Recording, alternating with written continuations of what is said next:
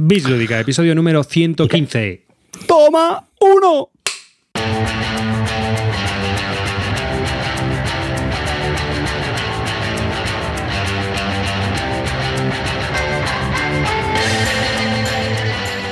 Hola y bienvenidos a un nuevo episodio de Bislúdica. Este es el episodio número 115 de un podcast dedicado a los nuevos juegos de mesa.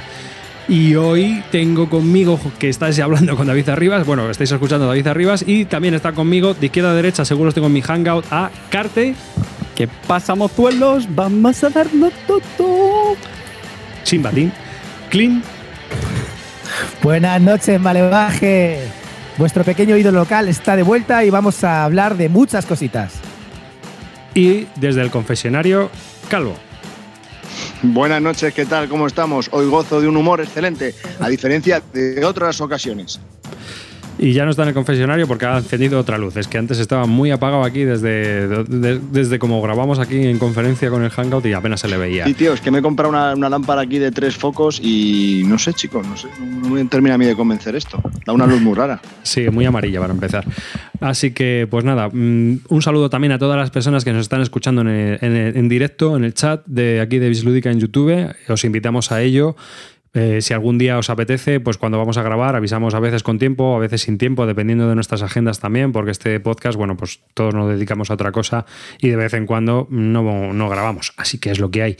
Eh, os recuerdo también que podéis visitar nuestra página web en bisludica.com, que podéis seguirnos en Twitter en arroba bisludica que hemos abierto un canal de Telegram para los oyentes, eh, que pondré el enlace en la, lista de temas de aquí de la página web, si os queréis sumar. Ya hay 123 personas con un bot, hay 122 en realidad, y que bueno, pues a veces está muy animado, a veces está tranquilo, y si bueno, si usáis Telegram y lo silenciáis, pues no da mucho la murga, la verdad. Y que eh, luego, pues también eh, tenemos un Patreon en el que si crees que nos merecemos tus donaciones para poder seguir realizando este podcast, pues ahí estamos eh, también en Patreon, pues recibiendo donaciones desde un euro, desde un dólar más o menos, y hasta lo que tú quieras dar. Y por supuesto, todas aquellas personas que nos donan y son patrones, pues tienen un podcast exclusivo que llamamos Bislúdica Army y que vamos grabando pues una vez al mes o cuando vamos a, pedir donaciones, una cosa así. Así que sin más, eh, vamos a comenzar este podcast dedicado a los nuevos juegos de mesa y bueno, pues eh, Clint, has hecho un print and play, me estabas diciendo antes, es tu primer print and play. Antes de comenzar, ¿lo quieres comentar ahora o lo quieres comentar luego? Antes de comenzar, quiero decir que ha sido una cosa tabú en mí que nunca pensé que lo iba a hacer, pero sí, he caído. Lo siento, padre. Lo El confieso. Pulser Memo. El No. Pulser Memo. Pero Bueno, de culos. Ese te lo haces tú. Ese te lo haces tú con japonesas cachondas. Pero eh, bueno, el primer print and play que me he hecho por primera vez en mi vida ha sido el One Deck Dungeon, que los compañeros de la Lo han sacado en español, han hecho, se han, currado todas las cartas, porque ya estaba además en print and play, lo sacaron la casa Asmadi. Es un juego que es bastante difícil de conseguir, había muy pocos números, muy pocas copias y, y antes lo, lo pedí, pero no, no lo tenían en el stock cuando lo pedí, así es que vi que lo habían sacado y que está perfecto y me ha quedado alucinante porque me compré unos dados de estos muy pequeños en Amazon, en un saco de dados por 5 o 6 euros, que me han venido todos perfectos, tiene 30 daditos que pegan perfecto en la caja y me ha quedado como si fuera también además eh, en cartulina y ha quedado brutal. Y además un juego que me está gustando mucho, es un juego solitario, aunque se puede jugar a dos, pero es muy, muy solitario y que está bastante divertido y me estoy muy ilusionado con mi primer print and play. y me cago, cabrón. Eh, veo, veo que has seguido mis recomendaciones de no te lo pilles, no te lo hagas, es un truño. Bien, bien. Bien, Clint, tú como siempre. Te he hecho, te he hecho un valley, te he hecho un valley of the king que me hiciste tú. Ya, pero hermano, que esto te ha gustado. Está muy bien, joder, ya te Bueno, lo a digo. ver, o sea, hay, que, hay que decir que esto salió en Kickstarter el año pasado. Están ahora enviando las copias a los backers, ya lo tienes en tiendas. Lo que, lo que está diciendo Félix es correcto. Hay muy pocas copias porque se han sido todas para los, para los backers. Y bueno, pues a mí me pareció un juego muy simplón. Otra cosa, Clint, ¿has pedido los dados? ¿Los has enfundado? pero, bueno, a mí me pero una un cosa que te digo, yo creo que no es un juego muy, muy simplón. simplón, demasiado simplón. Joder. O sea, vamos a ver, es un juego muy difícil de conseguir, tío. Lleva a bajar tres niveles con es muy Ah. complicado.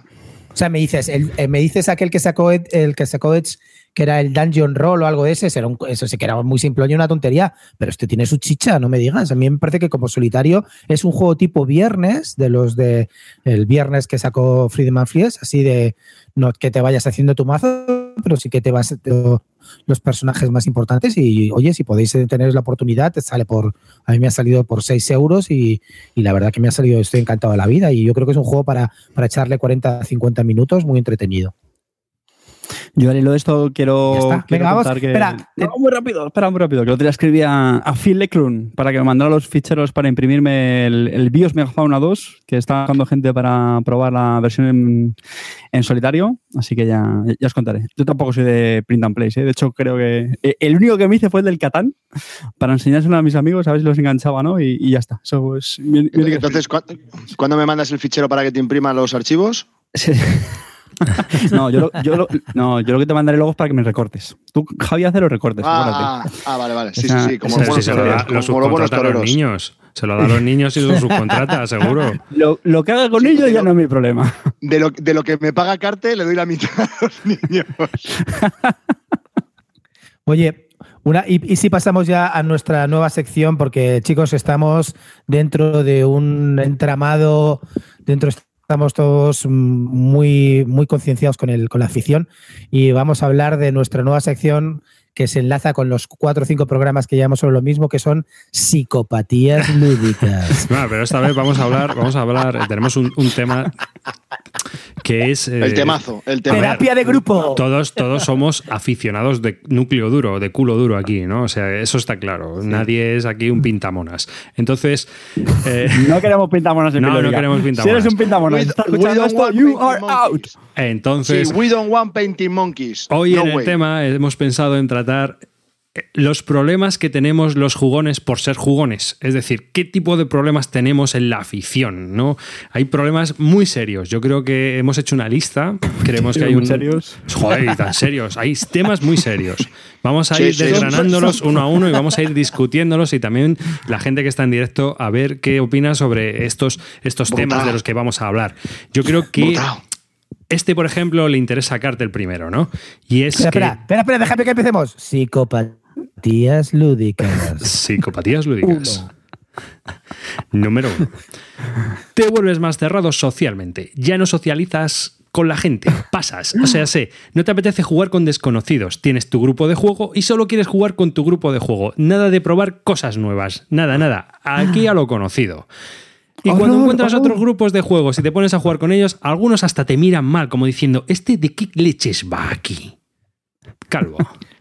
Sí, pero este en concreto para Carte es un poquito justo al revés. Ay, va, que tiro el, mi- el micrófono. Que esto es justo al revés. Él va con su juego, no con su grupo, sino que va con su juego y a todo el mundo le tiene que meter el Par Renaissance por sus narices. Y venga Par Renaissance para aquí, Javi, allá, venga. estás solo en ese tema. Cambia, cambia de ejemplo que estás solo Estás en ese tema. muy pesado con el Pass Renaissance. Pero si la sacado tú este tema ahora. Venga, anda.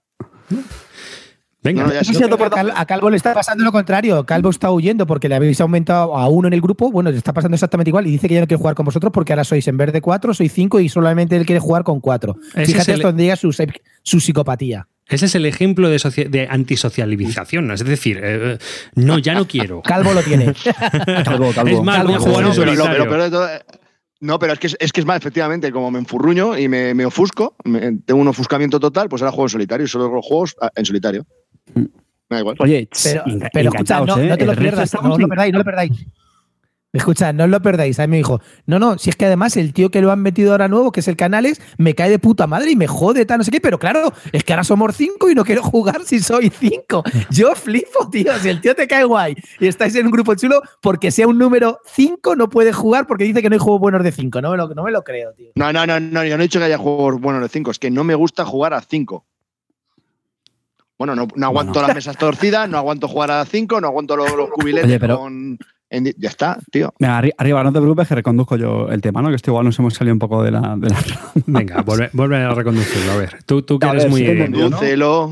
¿no? A ver, noche. yo esto no sé si lo, lo, lo comenté internamente, me parece. Yo creo que muchas veces presumimos de que esta afición es muy sociable, que conocemos a mucha gente y eso es cierto, pero al final eso depende de cada uno. O sea, si una persona es muy sociable, va a socializar, practique juegos de mesa, practique la pesca o lo que sea.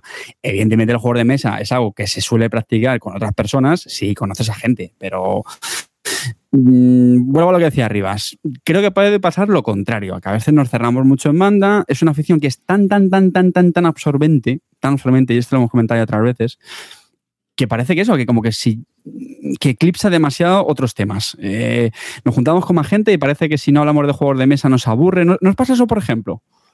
¿No? Que es como que ya solo os interesa hablar de juegos de mesa. Yo reconozco que en parte me, me, ocurre, en parte. Al final uno intenta sacar su lado más social y, oye, pues si se habla de cualquier cosa, de arreglar el mundo, vale. Pero me pasa muchas veces que eso, que te juntas con más gente y es como, joder, macho, me falta aquí mi conversación de juegos de mesa. Yo sí soy ¿no? de los que opina que, y lo he dicho ya y lo he defendido en, otro, en otros episodios, es, somos antisociales. A tomar por saco, nos juntamos para jugar y con nuestro grupo. Y ya está. Y cuando viene alguien nuevo, dices, a ver, este de qué, ¿y este de dónde lo has conocido? ¿Y de dónde viene? Y, y a ver, el currículum, el currículum de juego, lúdico. Sí, sí, estoy, estoy, de acuerdo, estoy de acuerdo. Pregunto más por eso que cuando mi hija traiga el novio. Le voy a preguntar mucho más a Carte cuando traiga a alguien nuevo que a mi hija con quién vas y con quién sales y quién es y es de buena familia. Me da igual a mí lo que haga mi hija, pero el grupo de juego es sagrado.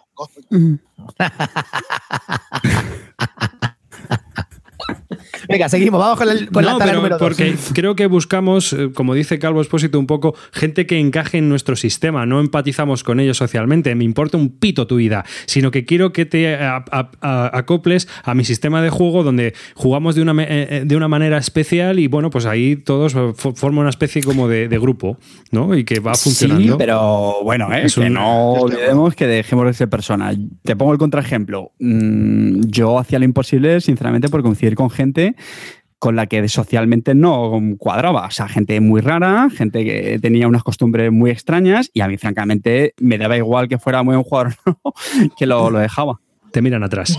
Pero también hemos discutido mil veces que a veces cuando vamos a las jornadas y demás, pues juegas siempre con la misma gente y no te relacionas con nadie más. Tienes que hacer un esfuerzo, un esfuerzo para hacerlo. Sí, pero... Pero eso es lo que yo decía antes. ¿eh? Yo creo que eso depende un poco más del, del carácter de cada uno. ¿eh? Se va Pablo a dormir. Está despidiéndose de su padre. Qué bonito. Pero no. Bisludica en familia. Bisludica para ti, bisludica en familia. Así que, ¿eh? Venga, venga. Yo, yo, yo de todas formas, yo os digo una cosa. Yo, no, primero me fastidio de que esto se da más en, en, en, jugones de gestión. ¿Cómo él tira para su campo? Vete a hacer puñetas, Calvo. ¿Qué estás diciendo, tío?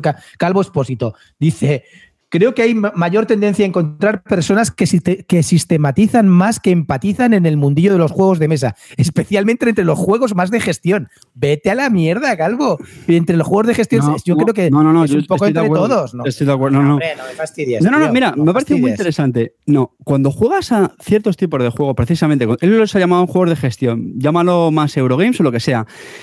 Te da más igual. No, no, no, no, pero te voy a explicar por qué es acuerdo, importante. Escucha, Clint, tío, escucha. En ese tipo de juegos, entre comillas, es lo que dice arriba. Te da igual porque tú lo que quieres es, de hecho, son juegos típicamente solitario multijugador, o sea, que lo que haga la otra persona delante tuya te da igual.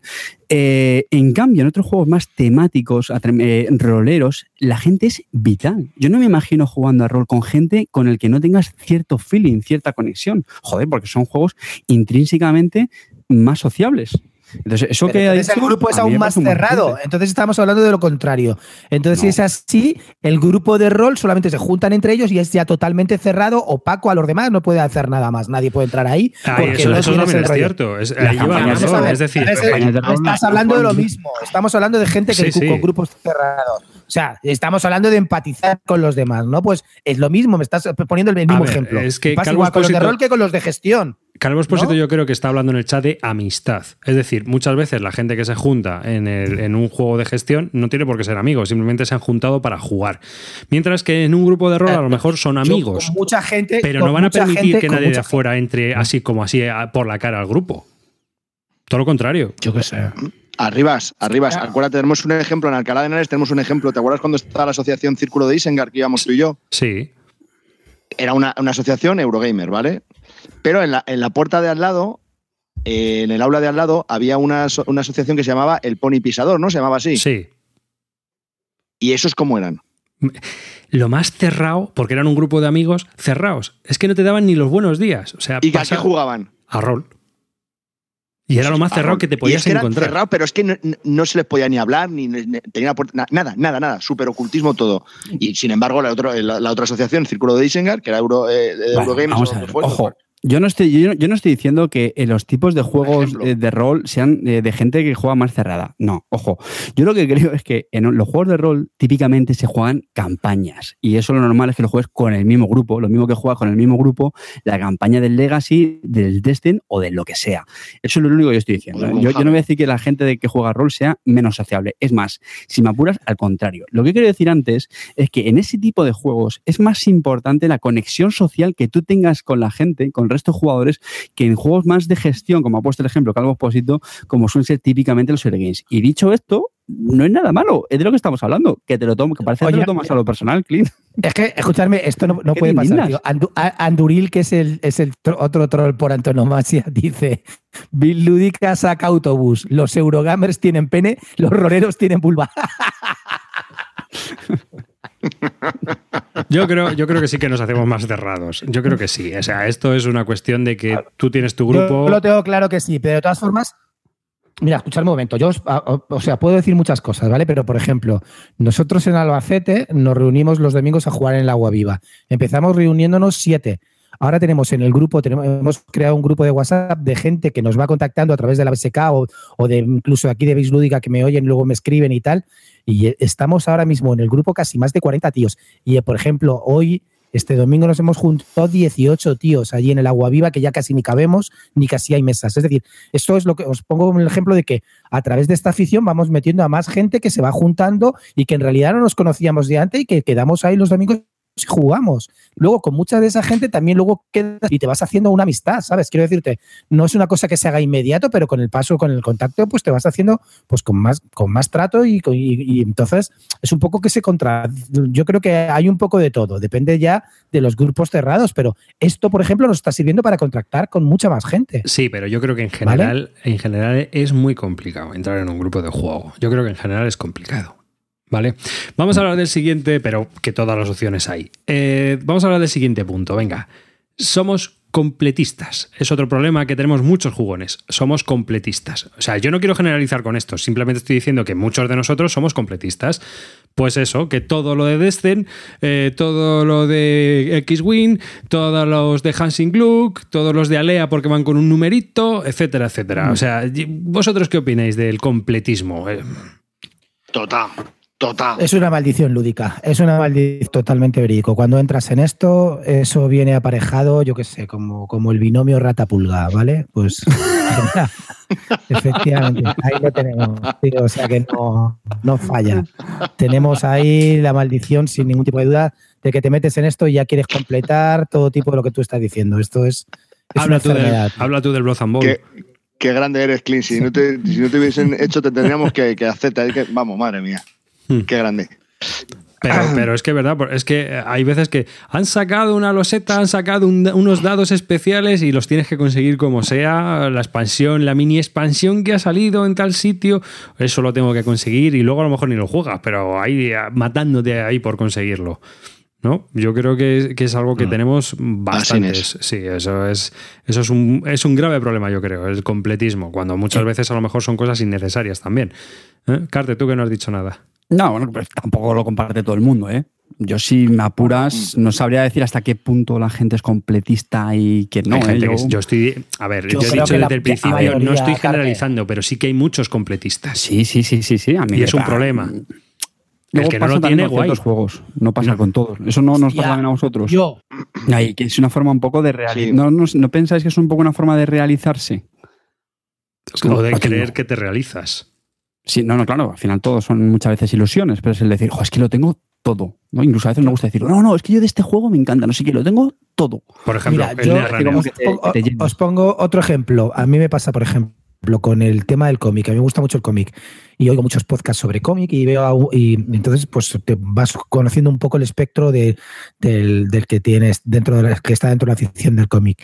Y ellos son más, completi- más completistas que nosotros. Es brutal lo que ellos tienen que llegar a completar. Entonces, es una cosa que va inherente pues con las aficiones que consisten en, en, pues, en comprar diferentes cosas, ¿no? Pues al final tiendes, yo creo que el ser humano pues tiende a acumular y a, tratar de tener todo completo, no sé, cerrado, como pues, lo que dice pues a lo mejor tiene razón Calvo y es así, pero yo creo que esto no solamente nos pasa a nosotros, sino en muchas aficiones, la gente que tiene sellos, la gente que, pues no sé, que, que participa Bueno, en cualquier por aquí, tipo de por, por aquí por el chat han dicho un coleccionista de relojes, que yo no pensé ni que eso existiese. Sí, sí, sí, existe, existe. Ya te lo aviso. Ya, ya, ya. Yo conozco alguno. Y, y podemos entender por esto eh, cole- colecciones no solo de, de un juego que tengas todo, sino también puede ser, como bien has dicho antes, de una editorial o de un autor. Que Claro. te mole tantísimo que necesites tener todo de ese autor.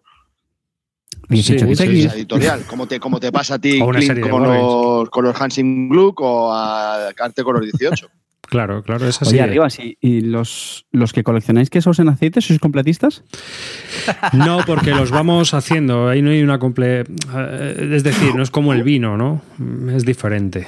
Es diferente. ¿No te agobias? es- No poder no, completar. porque los hago yo, entonces. No, pero no Ahí sé. los dejo hechos. Es infinito. ¿eh? Vale.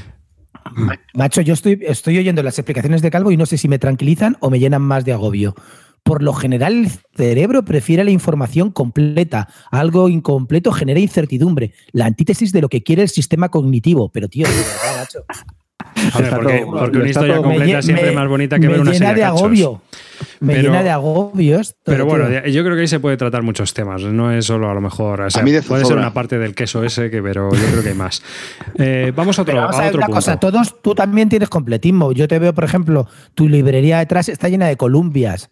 O sea, Claro, claro. todos en, esta afición la tenemos. Yo y casi todo el mundo que conozco tiene en su mayor o menor medida completismo. Tú, Carte, que parece que es la antítesis y que compras menos, todo lo que 18, sale el XX. 18 te lo compras. Bueno, y, y Eso es Netrunner, ¿eh? algo. No olvidamos tampoco. Y bueno, y Netrunner. Netrunner. Por eso quiero decirte que es que no se escapa nadie, nadie. Uy, se Sí, cayó. se, nos, se nos ha escapado Clean. Se nos ha escapado. Bueno, Ahora Clint, volverá. se nos ha escapado el manicomio. Sí, sí, Esperamos que... que- le encuentren pronto. No se escapa vamos nadie, lleva razón. siguiente Vamos- va- él se ha escapado ahora mismo. Ha Vamos sido a, buenísimo. vamos a pasar al próximo punto. no Venga, se ¿qué os escapa nadie y se cae. ¡Zasca! Todos, todos tenemos más juegos de los que necesitamos y compramos más. No, mentira. Absolutamente sí. Mentira, Rotundo nunca se Eso es tienen un problema. juegos. Eso es mentira, mentira.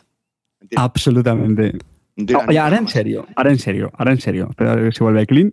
¿Cuál creéis que es un número decente? De una forma, digamos, general. No se para Decente para un aficionado. Perdón, suficiente. Es. Suficiente. No, no, no, no, no, no no, sé. no. Ahora en serio, lo estoy preguntando en serio. Es decir, vamos a quitarnos No, te, voy a, te voy a- te voy a contestar No, pero- en serio. Cuando empiezas en la afición, a lo ¿Ves? no conoces No. nada, a lo mejor No. tener 10 te parece la, el pera, pero cuando Déjame empiezas a que conocer termine, dices, déjame que no puedo termine, tener 10, Javi. tengo que tener... Déjame terminar. Has empezado ya a enfocarlo desde dentro de la afición. Ya te estás equivocando. Si lo, si lo enfocas desde dentro de la afición, tío, cualquier número no te va a ser suficiente. Yo te Claro, hablo. quieres que imagínate, pero déjame que te, un segundo, termino, termino. O sea, es. Olvídate de que estás en esta afición, te transformas en una persona que está fuera, ¿vale? E intenta analizarlo de una forma objetiva. ¿Vale? Objetiva, analítica, en plan de, bueno, pues mira, puedes tener una colocación de trabajadores, puedes tener un work, no sé qué. Y con eso yo creo que puedes llegar a un número más que decente. No te metas dentro de la afición de, ya, bueno, pero es que Wargames tenemos bloques y tenemos no sé qué y tal, y claro, entonces necesito tener dos de bloques porque es que lo de la Guerra Civil Americana y lo de no sé qué, cuántos, y entonces ya necesito tener tres. Y así ya llegas a los 200 o los 300 que mucha gente tiene. Pero de una forma objetiva, sinceramente, ¿no parece que con 50 juegos, por ejemplo, o sea, tienes para exprimirlos durante años y años y años? Sí. Con 50 y con 25 también. sí. Pues con 10. No, pues ahora se lo explicáis a Calvo. Y 10. Y los vas No. Calvo, Cuando Calvo quemas uno, diciendo- lo, lo Calvo- quitas. Calvo incluso sube. Calvo dice 30. Dice que con te sobran juegos. No, no, no. Yo creo que sí. A Calvo, a Calvo el que tienes en, en el Hangout. Hola, Clint. tu, colabor- tu colaborador amigo. Eso, eso es uno de los Calvo, ¿tú con problemas que cuántos, yo ju- creo. cuántos juegos El tienes que, el- mismo? el- el que, el que está en nómina. Eh, ¿Cuántos juegos tengo ahora mismo? 353. Pero no, no, pero vale. Va- Ahora, ahora en serio. Yo, si es desde dentro de la afición, nunca hay suficientes. Si es desde fuera de una manera objetiva, 50 me siguen pareciendo muchos. Muchos. Sí, Sí. Bueno, A mí vale, también. Ya está, no, no- nos vamos entendiendo. Bueno, ya está. a mí también. Yo os digo Sí, una quizás cosa. 30, 25, 30 sea una- un número decente. Sea, Yo siempre pongo el mismo- Si es, si es una colección para, pero dejarme hablar, si es una colección para poder exprimirlos y jugar medianamente bien cada vez que se quede y tal, Pero 25-30 y tener una rotación de 25-30 debería de ser más que suficiente. Pero esto no lo habré dicho yo, esto borrarlo. que no me escuche Nuria, que me quema todo. Los 225 que le sobran, no, los 325 que te sobran. Ya ves. Ya te digo. Hmm. ¿Decías, Clean? Yo, sinceramente, siempre trato de ponerme en la piel de alguien ajeno a esto. Y entra en mi habitación y ve mi colección en las estanterías de todos los juegos que tiene, que tengo, y piensa que estoy enfermo. Eso es lo que pienso, porque es verdad que es una cosa inmanejable. Es como cuando yo entro a la habitación de un tío y veo que tiene una vitrina 5.000 pitufos de plástico. Pues pienso que está enfermo un Vale, poco. Pero ¿por qué, por qué puedes pensar que Pues yo entiendo que la gente diga 5.000 que estoy un poco enfermo, porque claro, tengo 300 juegos y, y el que dicen, tiene, "Hostia, el que pero tiene 30.000 discos o 30.000 películas en DVD o 30.000 libros? También, también es una. Yo creo que digo una cosa rara, porque no, tampoco es muy normal. O sea, hay cosas que no son muy normales. ¿No? No, pero bueno, es una... Bueno, muy normales, me refiero. Hombre, a mí me me Ya, pero ¿qué es preocuparía que yo fuera a tu Al- casa y me enseñaras normal. tu colección de armas semiautomáticas. Eso sí que me acojonaría, de verdad, ¿sabes? Pero Eh, bueno, claro, claro. mientras sean Sí, sí. pitufos azules, pues bueno, pues vale. El armario ese que- Con 5.000 Clint- pitufos. El armario ese que, el armario ese que tienes Que con lo he visto. todos Y los que lo he visto, ¿eh? Que lo he visto. Clint, el armario ese que tienes con los látigos, los todo de los trajes de cuero de látex y todo eso, eso también tiene telita. Eso habría que habría que contarlo, ¿eh? Eso es Calla, ladrón, tela. calla. porque había unas cosas chungas y raras de narices que digo yo, ¿para qué quiere tanto si solo tenemos un? Bueno, es igual. Ahora pasamos al siguiente punto. Venga, pasamos al siguiente. Eh, os digo, Yo creo, yo creo que lo que, lo que estás diciendo de, tiene que ver con el coleccionismo, ¿no? El siguiente. también. Que es la- cuántos juegos juegas, ¿no? No, la venta de segunda mano. Tenemos un problema. Liquidar los juegos que no queremos de la enorme pila de juegos que tenemos. La acumulación. Es complicado deshacerse de ellos sin invertir esfuerzo y acabas pensando y gastando tiempo en cómo deshacerte de esta acumulación y pilas. ¿Eh? Y las dudas. ¿Largo este juego? ¿Me lo quedo? ¿Lo quito? ¿No lo quito? ¿Vendo esto? ¿No lo vendo? ¿Lo voy a volver a jugar? Dime, Carti.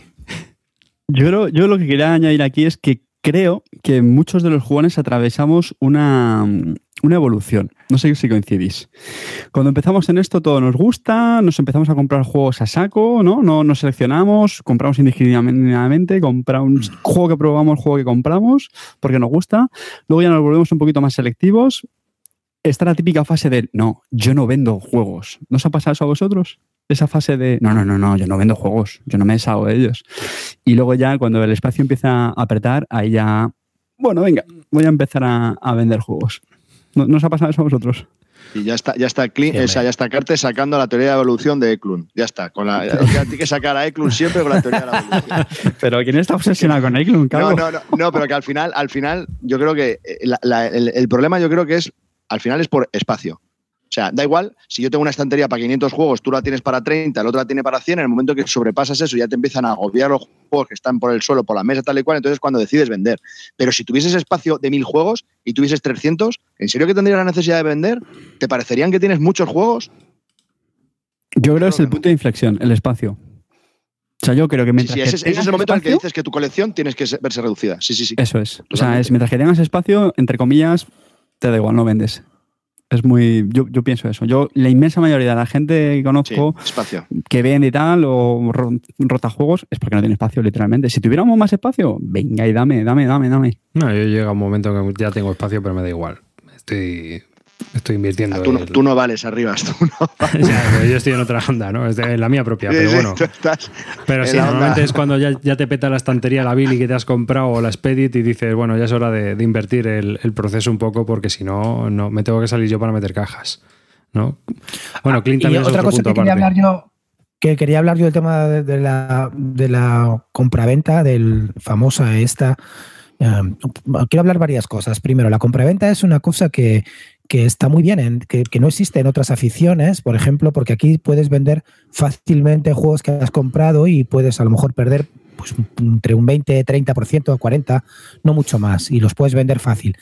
Luego están, tú te metes en varios foros y tal, y los hilos recurrentes de ¿por qué son tan caros los juegos de segunda mano? Precisamente el que pone esos hilos es el que nunca vende juegos y el que cuando los vende lo vende carísimos. Siempre es así. Y siempre está el típico quejándose que, claro, el típico tío que quiere encontrar una agrícola por 18 euros. ¿Vale? Y si no, le parece todo carísimo.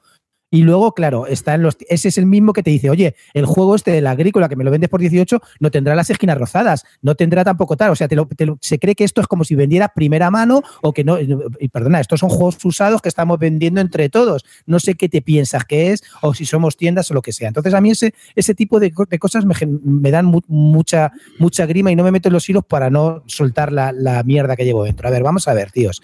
Esto es, esto es la oferta y la demanda.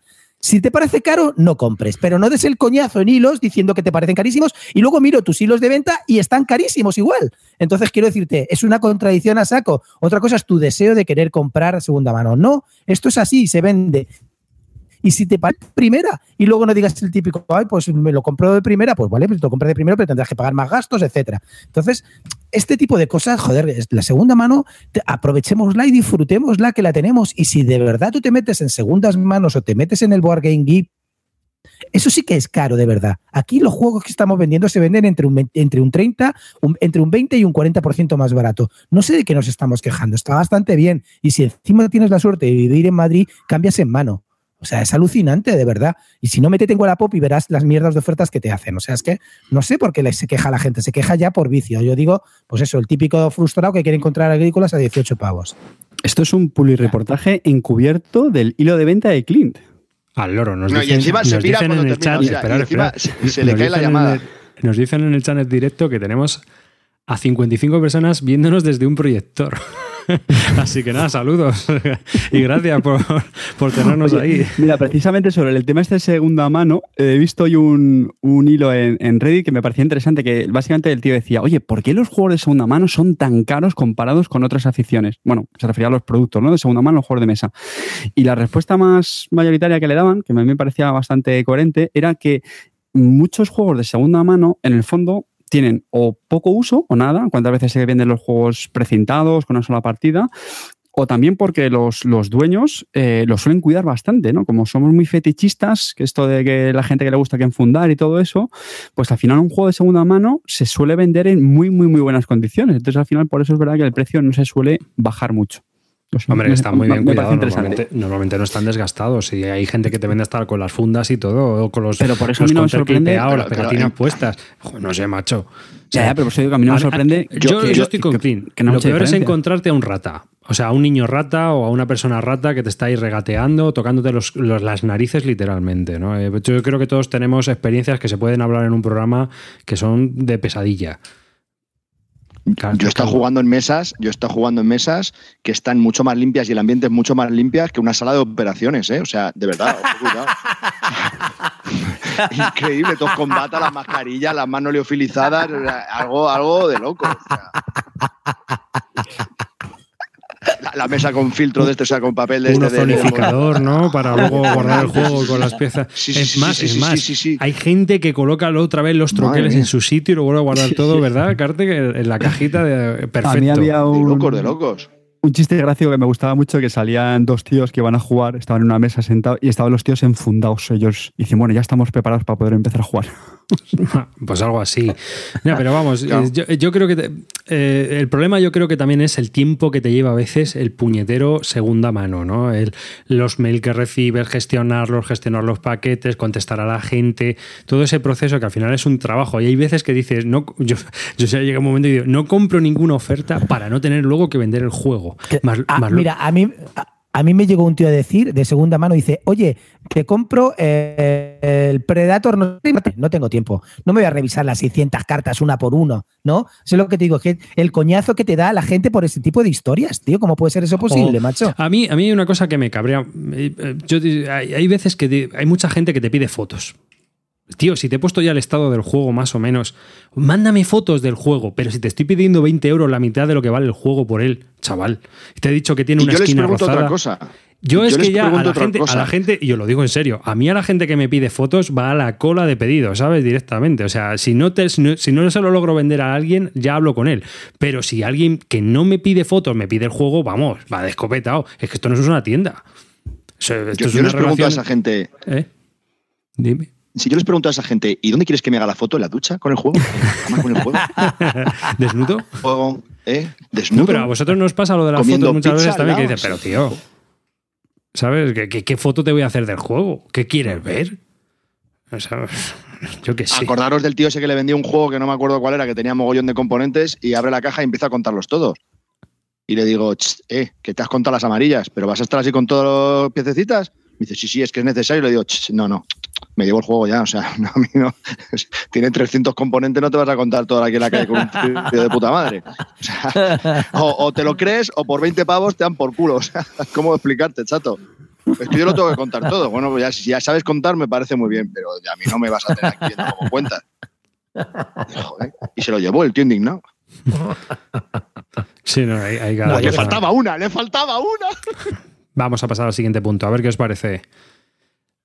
No recordamos las reglas de los juegos. Tantos juegos en nuestra cabeza, tantas puñeteras novedades que probamos, que se nos olvidan las partes fundamentales de las reglas de los juegos que vamos otra vez a jugar. O los confundimos, jugamos a este con las reglas de aquel, mezclamos porque es que tiene unas mecánicas parecidas y al final hacemos ahí un lío guay cuando empezamos a jugar y otra vez revisando las reglas y ostras, ¿y esto cómo se jugaba? ¿Esto cómo era? ¿No creéis que eso es un problema? Totalmente. Yo creo que aquí no, no se, no se escapa Total, total. nadie. Bueno, nadie que, yo que sé, que Yo hoy, varíe de juegos. Hoy precisamente, hoy precisamente he estrenado un juego que tenía pendiente de estrenar desde hace tres años, ¿vale? Que era el Ground Floor. Tenía un montón de ganas de jugarlo, me lo preparé hace dos meses y no pude jugarlo y me he confiado esta mañana y digo, bueno, me lo repaso antes de ir a jugar, una horita antes, voy a preparar antes. Hoy ha sido la peor explicación de mi vida. Todos los que estaban jugando conmigo se han cagado en mí 33 veces. Me han nominado a la peor, al peor explicador del año. He tardado casi dos horas en la explicación porque estaban cosas mal, etcétera y, y evidentemente quedas muy, muy mal. Y, pues- y eso es un Clean. problema que tenemos. Te crees que te lo sabes y luego no lo sabes. Clean, pero eso porque no aplicas el método calvo, que es lo que nosotros llamamos hacer una calvada. Ya estamos. Ah, ya ah, está, ah, no, no. Te voy a explicar. ya Tú está. llegas y dices, tuvo "Che, que sacar. chavales, que voy a sacar el juego este. Y tú le dices, pero, pero ¿te acuerdas de las reglas? Que sí, que sí, que hombre, que sí, esto es de bonito contra no sé qué. Y sacas el juego, te pones a hacer un poquito el setup, repartir las cosas y sacas las reglas y te pones a leerlas. Pero si ya te lo sabías, ¿no? Ah, sí, sí, ve un poquito para aquí tal", y, y ya está. Y te pones a leer las reglas como un campeón. Puedes ahí hacer lo que yo. mundo. yo. Yo todavía Pero soy más. la calvada. Yo todavía soy más creativo. Me las invento. Bueno, sí. Y ya Doy, doy está. fe, doy fe. Que luego llego a casa, me pongo a leer las reglas y digo, pero Y ¿a ya está. Ah, bueno, espera, me la repaso por encima. Hago pim, pam, pim, pam y jugamos como me da la gana. Y punto.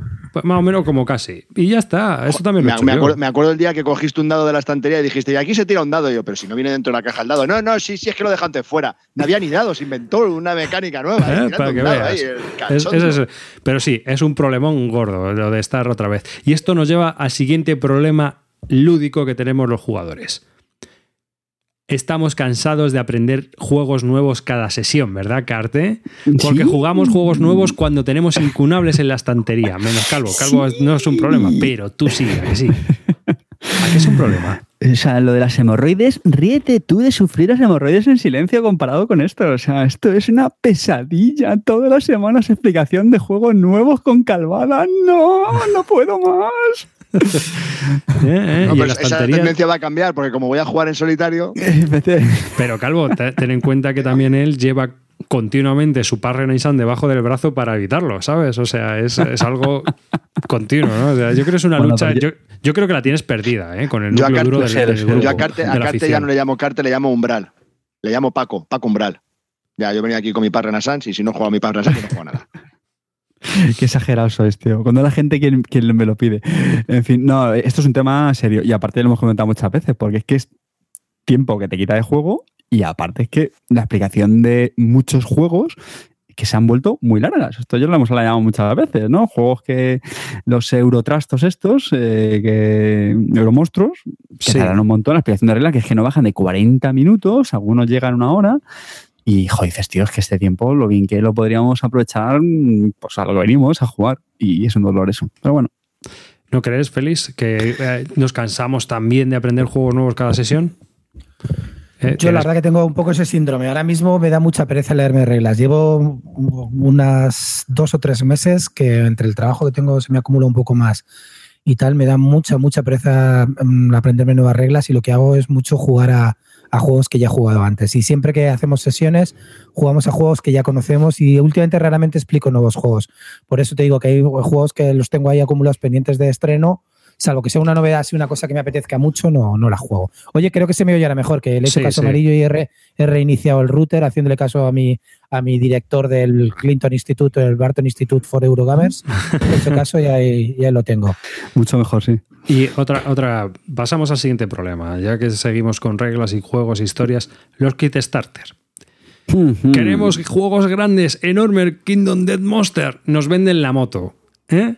Acabamos teniendo un juego que compramos hace un año o dos, o tres, ¿eh? y encima está sin terminar. ¿Qué pensáis de esto? ¿Es un problema? ¿No es un problema el Kickstarter? Bueno, por, no hablar de los retrasos. Por, por, eso, un año, dos años, lo compraste hace un el año. tuyo. dos años, tres años y ahora a, yo, a mí el Kickstarter es un tema que, bueno, tuve un mes muy grande el año pasado, en mayo me parece que fue, que hubo un mes de, tuve como 12 Kickstarter y yo que sé, he tenido otros más, pero no, llevo como una temporada que no me meto en ninguno va, por rachas, ¿no? Pero bueno, hay veces que, pues, que se, alinean los astros y hay buenos juegos, como pueden salir un mes que a varias editoriales saquen juegos que son potentes y otros meses en los que no hay nada. Pero no sé, a mí el Kickstarter me parece que es una buena opción. Lo que sí estoy viendo es que en muchas ocasiones Kickstarter no va tan acorde como la, con la idea de lo que es un Kickstarter, porque al final parece que solo van a sacar pasta, que es para sacar pasta pero que, no es un no tienen un precio económico. Al final ves y dices, joder, pues un precio normal y corriente. Entonces, ¿para qué lo voy a pillar por Kickstarter? Ya lo pillaré cuando, cuando salga en retail, entienda. Sí, eso también eh, ha, pasado a veces, que compras un juego en Kickstarter y encima estás pagando más dinero que, en retail. Que eso sí que Por ejemplo, una compañía de esta es Queen. Queen saca, los saca los juegos por Kickstarter en muchas ocasiones muy caros, muy, muy caros. Entonces no entiendo la, la, necesidad de comprar eso, a no sé que te quieras comprar tres cajas grandes que te lo pongan como addon, entonces pues te salga todo bastante bien, pero si no, para el juego normal, dos euros más caro te vas a ir luego en tienda. No hay necesidad, pero bueno. Y el, último problema. El Kickstarter me parece muy necesario. El último gran problema del jugón pro de culo duro salvaje y es que tu pareja no juegue ni le gusten los juegos. Te quedas ahí en casa, miras tus juegos y te encuentras más solo que la una. Yo tengo una teoría que voy a explicar y sé que se me va a echar mucha gente encima. Lo siento. Pero es mi teoría. Cada uno tiene sus propias teorías y su Ya te gustaría que se te echasen encima, ya te gustaría. Pero es así, o sea, no quiero que se interprete como un tema sexista. Estamos hablando de tu pareja, ¿vale? Yo, como soy heterosexual, hablo de mujer, de, de, las mujeres, ¿vale? En general. Yo creo que cuando tú empiezas, conoces a alguien y le dices que tienes esta afición y ella, y ella, por ejemplo, en este caso, no está dentro de la afición, pues siempre dice, ah, pues bueno, puede ser interesante, ay, qué interesante, tal, incluso te juega los primeros meses así más o menos regularmente y incluso se alegra de los juegos, te dice tal, te va animando, pero ya cuando la cosa va a mayores e incluso pues, pues, pues la cosa se va, se va haciendo más, más, más, duradera y tal, ¿no? Y la pareja deja de jugar y dice, no, no, yo prefiero leer un libro, hago otra cosa, juega tú solo, déjame tranquilo, búscate, búscate a alguien, cómprate un perro que te juegue, haz otra historia, déjame en paz. Y luego no juegan nunca. hacer muchas cosas. No, juegan nunca en la vida. Pero la, dime. Totalmente. la pareja deja de hacer muchas cosas. pero muchas. El juego es uno de tus menores problemas. hay muchas cosas. Por eso hay y con todos mis amigos. Para eso están los solitarios, coño. Para eso se inventaron. Joder, que es que, macho, que, que y las, páginas, las páginas online para jugar. Claro, la Golden Nugget está para algo. Y, ¿eh? y, y las páginas online para jugar, ¿verdad? Oye, decidme que no se he descrito todo. No, decidme que no se he descrito vuestra relación. Clean, ¿Es verdad o mentira? tío, totalmente. ¿Eh? Mira, yo he visto casos de, de parejas que llegaban a jugar hasta el Through the Ages, tío, que yo flipaba, que yo decía, qué suerte tiene este cabrón que su pareja juega al Through the Ages. Vamos, le duró, yo qué sé, tío, semanas, meses, eh, lo que- totalmente lo que tú dices. Eh, que yo al cura le obligué a decir, y tú, Nuria Ladrón, quieres a tu esposo, le prometes respetarle, le da- jugar regularmente a juegos de mesa hasta que la muerte os separe. Y la cabrona dijo sí. Se lo recuerdo. Y juega. Sois tontos, os lo dije. Pepita de oro. El cura flipaba, pero lo dijo. No, a, mí, a mí me, a mí me pasó también, ¿eh? Mi mujer, mm, me acuerdo yo cuando empecé con la afición, bueno, jugábamos al Catán todas las semanas, a otros juegos, al Ciudadelas, al tal, y yo flipaba, ¿eh? Y dice, joder, qué guay, qué suerte. Nada, al final luego empieza con excusas de, ay, es que, es que os ponéis muy pesados. que no sé qué". cabeza. Nada, es- la cabeza. Soy muy, soy muy obsesivos. Por cierto, quita los juegos del salón, que ya que aquí molestan. Ah, y ahora, si consigo que juegue algún Dixit o algún party, ya, vamos, Ya me a ti te hasta la sala de juegos, Carter. por quitarte, quita hasta la sala de juegos. A tomar por culo.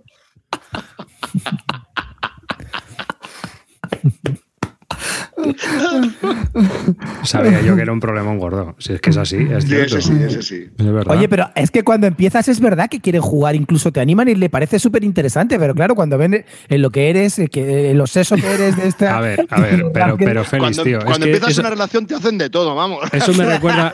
Pero no eso voy a me hablar recuerda un meme. aquí en directo. No voy Eso a me hablar de recuerda un meme. tema. Eso me recuerda un meme que decía, día número uno, esas cosas tuyas que te hacen tan especial. Día 263 de la relación, esas putas manías tuyas. Pues esto es lo mismo, ¿sabes? O sea, ¿no creéis? O sea, al principio eso te hace especial, pero luego, pues... Ese, ese, ese antojito tuyo que, te, que, que brilla en tu nariz y luego quítate esa verruga peluchona que tienes en la nariz, ¿sabes? No te lo vas a creer, pero yo cuando me ducho me dice que luego le dé con la, con la, con la cachifolla a la bañera porque dice que lo de lleno de pelos. Coño, pues si me afeita la cabeza, pues tendré que dejarlo de pelos. ¿Qué voy a hacer? Joder, es que sois, son unas sticky mickeys, tío, de verdad. No se puede dejar nada ahí, una impronta tuya que se ha quedado, pues ya se ha quedado, tío. Ah, Eso Yo envidio, envidio muchísimo, tío, a la, a la gente que juega con su pareja. O sea, me parece vídeo mucho, mucho. Pero mucho, porque mucho. están empezando, porque están empezando. se acaban de conocer, una vez llevan ya años, ya no.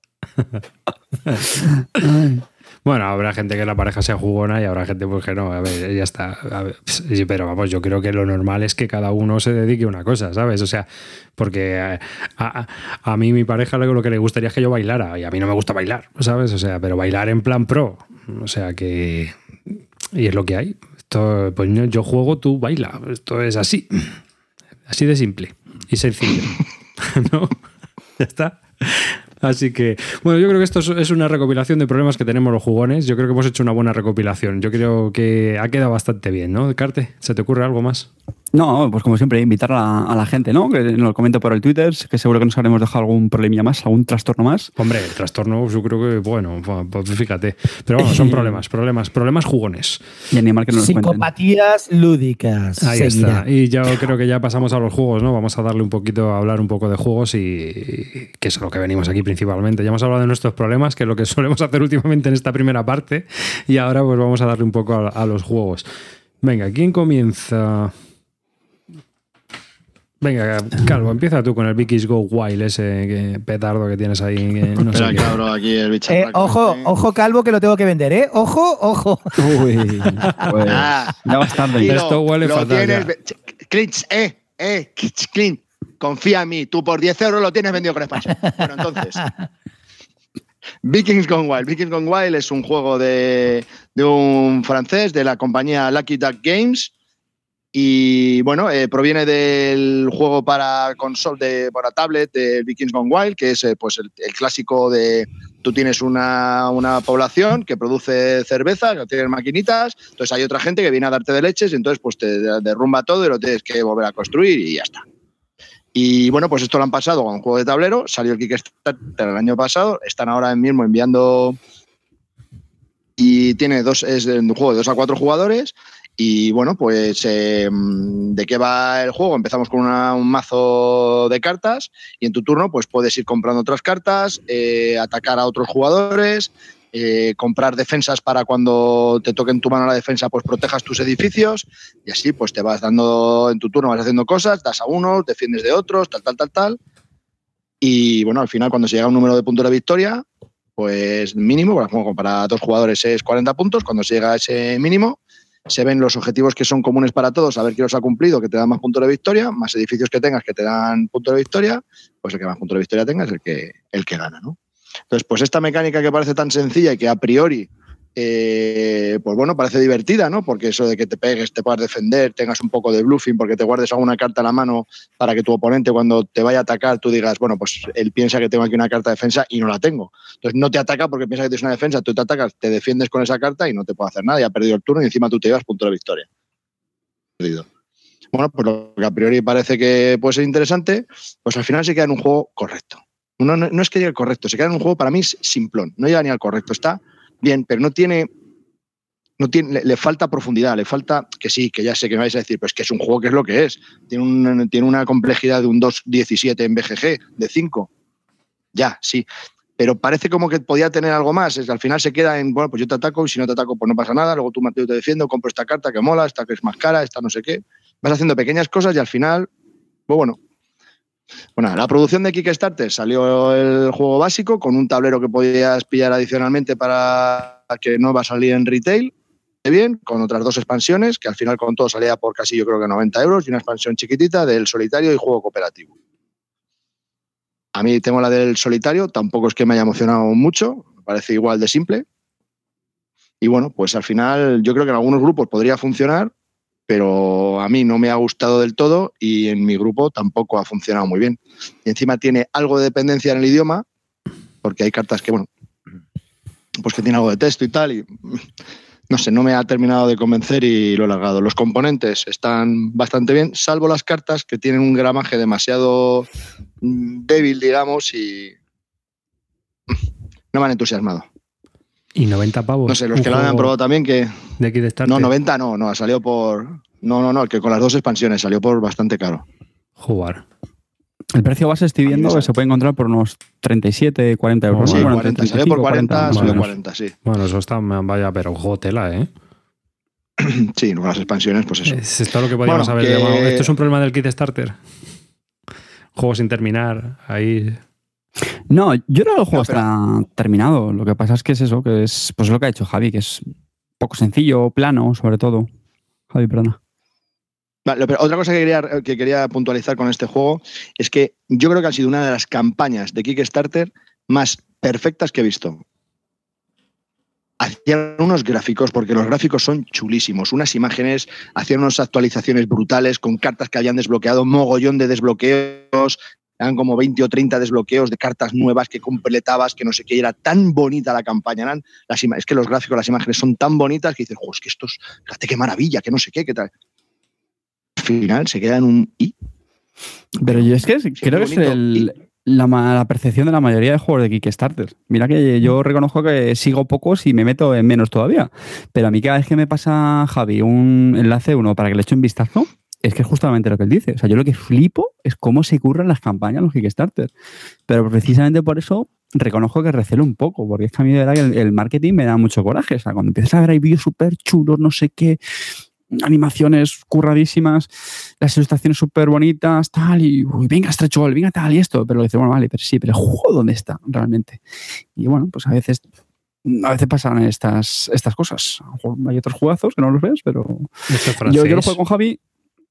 Esto es Sí, francés. tan francés. sí. Claro, presencia. Y vamos, yo lo jugué con Javi y coincido bastante con él. Es un juego que está bien, desde luego no mata. Y mira que a mí los deck building pues me, me gustan mucho. De hecho, ese día echamos dos partidas que hicimos repetir también por darle otro menillo. Pero las, las conclusiones eran básicamente las mismas. O que está bien, entretiene, pero uf, bueno, hay, hay otros juegos mejores y sobre todo deck building, que es un género que es que hay un montón de juegos bastante, bastante mejores, incluso si me apuras de temáticas más chulas. no hay mucha decisión. Es un poco lo que se podría resumir. No hay mucha, la producción es muy chula, los dibujos molan. De hecho, tiene también por darle alguna, así, algún punto positivo, es las ilustraciones son como muy coñonas.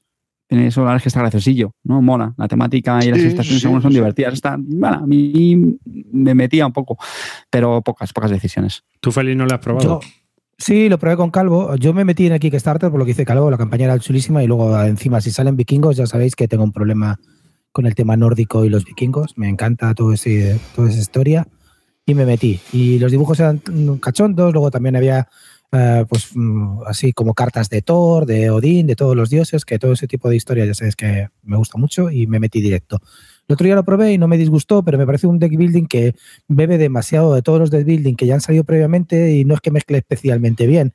No es malo, no, no, no te dice nada, pero me parece uno más, ¿sabes? Pues tipo Ascendancy, eh, pues tipo todos estos que están haciendo, pues, pues, sea, Ascension, eh, todo bebe también cosas del, del Legendary, pues un poco de todo, ¿no? Entonces, pues tampoco es que sea una cosa relevante para mí. Hay una cosa que sí que era curiosa y que me, me llamaba mucho la atención y es el tema de poderse atacar a, a los jugadores, entre los jugadores. Pero luego es un poco complicado porque a dos, bueno, es más fácil de llevarlo, pero eh, cuando estoy hablando con Calvo a tres o cuatro tiene que ser mucho más complicado y lioso de seguir. Yo te he atacado, pero no te puedo atacar aquí, no sé qué. Eso que me parece que era lo que le daba la chi- le, le- daría chicha al juego, para mí se la quita. Luego creo que dijo Calvo que habían sacado otras expansiones que tienen mucha más interacción, pero en esta la interacción me pareció muy, muy básica y, y nada, no, no digo que sea un mal juego porque no estaba mal, me lo pasé bien, pero uno más de los deck building. Os voy, a, han os voy a sacado. explicar otro, los principales problemas, eh, otro de los principales problemas que tiene este juego. Es un juego de construcción de mazos, en el cual vas cogiendo cartas. El juego es tan corto, porque lo que quieren hacer es corto para que no sea repetitivo, es tan corto que muchas de las cartas que compras quizás no las vuelvas a utilizar, porque solo tiene en las en el, no en las expansiones, pero tiene un juego básico y luego por los Kickstarter pues metieron un montón de cartas. Pues de todas las cartas que hay con el juego base, ¿vale? Solo hay una carta que te permite ir matando cartas de tu mazo. Entonces, para empezar, el mazo se te hace enorme y hay muchas cartas por la, debido a la duración de la partida que es muy corta. Hay cartas que compras y no te valen para nada. Entonces, es un construcción de marzos. ¿Para qué?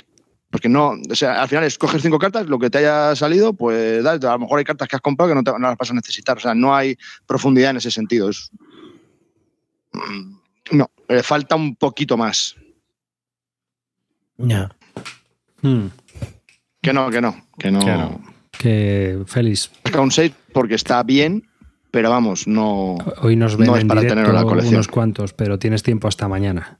Eh, Mañana ya empiezan las descargas y No, ya... no lo, no lo voy a vender, lo tengo claro ya. Pero bueno, ya te digo que, pues eso, que es un juego normalito. Por 10 euros, Un juego, sí, no- por 10 euros, sí. un, un juego normalito con componentes que estaban bastante bien, pero nada destacable dentro del mundo de los, de los deck building. ¿Vale? Bueno, pues nada, mala suerte. Así Mm. que, venga, vamos a hablar Oh. de... Pero con ilustraciones chulas de Odín y de Thor. ¿eh? Y de Fenrir. Venga, voy yo con el otro día que echamos una partida a Quartermaster General 1914, tercera im- reimplementación del sistema Quartermaster General, esta vez en la Primera Guerra Mundial. Eh, de 3 a 5 jugadores se van a enfrentar durante dos horitas la Primera Guerra Mundial entera, hora y media a veces, depende de cómo se te dé la partida y cómo te conozcas el mazo.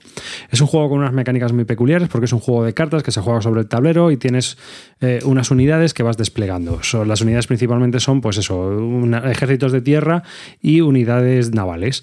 El juego es. mm, Va, eh, la- el objetivo del juego es conseguir más puntos de victoria porque es semi-cooperativo, se juega por grupos. Dos jugadores llevan uno a Austria-Hungría y, Turquía y el otro lleva a Alemania. Y los otros jugadores pues eh, llevan también a Inglaterra, Francia, Italia y Rusia. En total cinco jugadores. El francés lleva también a Italia. Así que se enfrentan y cada eh, es un juego que va a 17 rondas y tienes que conseguir más puntos de victoria. Cada equipo que se enfrentó en la guerra pues tiene que conseguir más puntos de victoria que el oponente. Puede ocurrir que haya una muerte súbita si la diferencia de puntos de victoria al finalizar un conteo de puntos supera 15 o 12 puntos, no recuerdo ahora muy bien. Depende del juego también. Entonces es- puede ocurrir que haya una muerte súbita o puede ocurrir que se acaben las 17 rondas y el que más puntos de victoria haya conseguido al final de la partida gana, que se consiguen o conquistando territorios o con ciertas cartas de estatus que se juegan. El juego lleva una mecánica muy peculiar y este, en esta tercera reimplementación de este sistema eh, han hecho que todas las cartas sirvan para dos cosas. Normalmente en las anteriores entregas de este juego las cartas servían o como acción o como preparación y ahora sirven para las dos cosas. En el juego puedes jugar una carta como acción o puedes dejarla boca abajo en la mesa como preparación. Eso quiere decir que durante la partida en ciertas partes del juego una carta que tengas boca abajo la puedes jugar o como como una acción ¿no? instantánea directamente.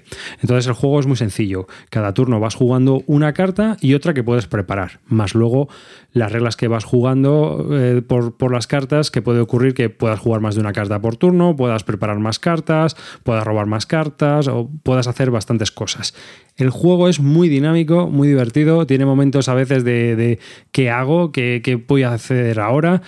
Y con las cuatro reglas que tiene, representa muy bien la guerra de desgaste que supuso la Primera Guerra Mundial. A mí me sorprende cómo el tío que ha diseñado esto, que se llama eh, Ian Brody, consigue representar la Segunda Guerra Mundial al principio, la guerra del Peloponeso en, la segunda, en el segundo juego, y en este tercero, la Primera Guerra Mundial con unas reglas muy sencillas y en un juego que se juega en dos horas. ¿no? Los frentes avanzan más o menos por las zonas donde se, ocurrió originalmente y bueno, no es que sea narrativo aquí al 100%, pero sí que es la Primera Guerra Mundial. No sé, está curioso, a mí me gustó mucho y es un juego que se juega muy rápido. Para cinco jugadores es estupendo. El problema que tiene este juego es que si son menos de cinco jugadores, uno de los jugadores va a llevar dos mazos. Y eso es un problema, porque tienes que, que estar todo el rato ahí jugando con dos bandos y puede ser un poco lío, ¿no? Sobre todo en el, del, en el primero que es de la Segunda Guerra Mundial y hay seis jugadores.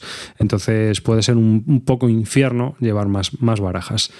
Pero el segundo, que es eh, la guerra del Peloponeso, que es para cuatro jugadores, y este que es para cinco, pues es más jugable.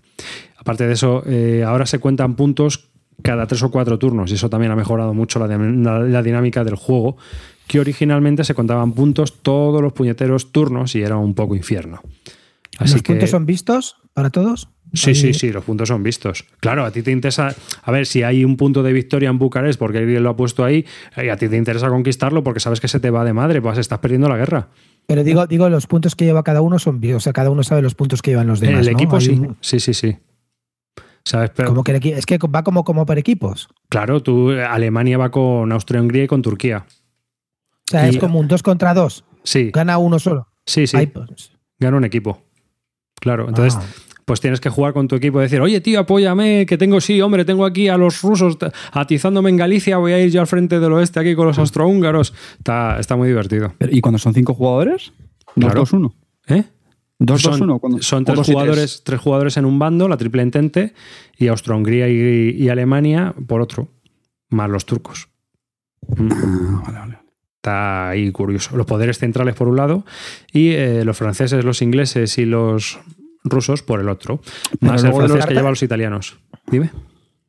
¿Las cartas tienen historia o son solamente.? No, son eventos. Bueno, lo- hay, una, hay unas cartas que son de mm, estatus que representan un poco sucesos históricos, ¿no? Pero vamos, más que nada es un texto eh, que hay ahí para añadirle un poco de cromo. Realmente lo que realiza la carta, que es una acción sobre el, el tablero de juego y que afecta durante toda la partida, es lo que tiene importancia, ¿no? Ellos lo justifican con un texto, pero realmente, pues, pues no deja de ser, pues eso, un cromo que le añaden. Realmente no hay sucesos históricos que pasen a lo largo del juego. O sea que hay una cosa que, porque, que, por ejemplo, a ver si, es- si se da o no. Puede haber traiciones entre los demás, apóyame aquí, luego le haces. eh, No hay puñaladas en este caso. O sea, todos no no puede, a ver, no puede, haber compiten- puñalada- no puede haber puñaladas en el sentido de que lo- eh, Rusia, Inglaterra y Francia van juntas. Es decir, ahí no hay. Tú no te puedes aliar luego al alemán, ¿me entiendes? En plan Ya. Triumph and Tragedy. O sea, los bandos están desde el principio ya otorgados. ¿Mm? que Pero es pensaba que a lo mejor se iban haciendo. No. No, no, no, no. Pero luego dentro Entonces- del equipo gana uno. No. Ah, no, gana el equipo. ¿no? Claro. Vaya rollo, Vargas. Está muy bien, Eso está muy, está muy dirigido arriba, si lo Que va, que va, que va, que va, que va. Para nada. Está muy bien, es muy puñetero. Es muy divertido. Estás ahí dándole cera a los otros y mola, mola un montón. Ahí además les ves agobiados. Hay momentos en los que si vas ganando y si no es al revés, te ves agobiadito. Pero agobiadito, agobiadito. A mí me ganaron en el de en el del Peloponeso y la verdad es que, joder, macho, encima por puntos, al final, en el último turno, con unas cartas ahí de estatus que conseguían puntos de victoria y, vamos, me hicieron la 13-14 totalmente, ¿sabes? O sea, estuvo muy bien la partida, a mí me gustó Oye, mucho. una pregunta, ¿cada, cada, un, ¿cada uno tiene su mazo independiente? Sí, sí. Cada uno tiene O su mazo hay que influye mucho conocerte también las cartas, claro, un poco. Claro, sí, la primera partida muchas veces es un poco de, de contacto, ¿no? Si sabes cómo va el juego, vale, pero eh, ya una vez que te la vas conociendo, si has jugado a otros, vas viendo qué tipo de cartas tienes y sabes más o menos lo que vas- puedes hacer cada bando, ¿no? Hay bandos, por ejemplo, Y los cada bando es asimétrico, ¿no? Sí, es asimétrico, juega de una manera. ¿no? Totalmente, sí, sí. Hay, juego, hay bandos que van a robar cartas, hay bandos que van a, a- a sacar tropas y tropas y tropas, en plan ruso. Hay otros que pues van ahí a mantener o son muy difíciles de, de- porque tienen mucho ejército y son muy difíciles de tal. Los ingleses que tienen flota para aburrir. O sea, hay- es muy asimétrico y se van, van ocurriendo eh, situaciones también a veces muy históricas y otras veces un poco raras, ¿no? Porque claro, al final no deja de ser ahí un mapa de Europa y por ejemplo el de la Segunda Guerra Mundial es el mapa de todo el mundo. Es un cisco importante.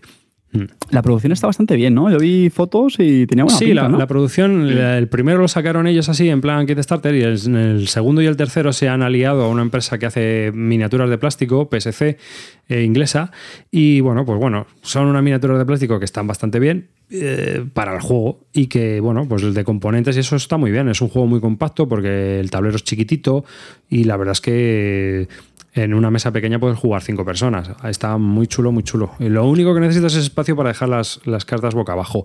Y ese quizás sea uno de los problemas de este juego, ¿no? Lo de la preparación, porque al final tienes seis o siete cartas ahí boca abajo, sobre todo en este de la Primera Guerra Mundial, que hay mucho desgaste y tienes que andar mirando, "Eh, aquí qué he puesto, aquí qué he dejado. Esto que hacía, que he dejado aquí. Al final yo me iba haciendo columnas, ¿no? Con cada, con cada tipo de acción para, para poder asustar también a los poderes centrales. Era un poco disosorio. Yo, ¿De tiempo ah, has lo- dicho? las, ¿De figu- tiempo se ajusta? Hora y media, dos.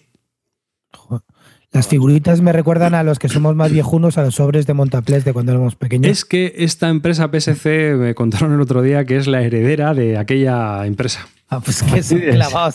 Yo, he tenido esa- yo he tenido esos franceses seguro cuando era pequeño jugando con los Sí, sí, sobres sí. esos. Sí, De pues hecho, estos son, son- un poco los que más salen- grandes. ¿eh?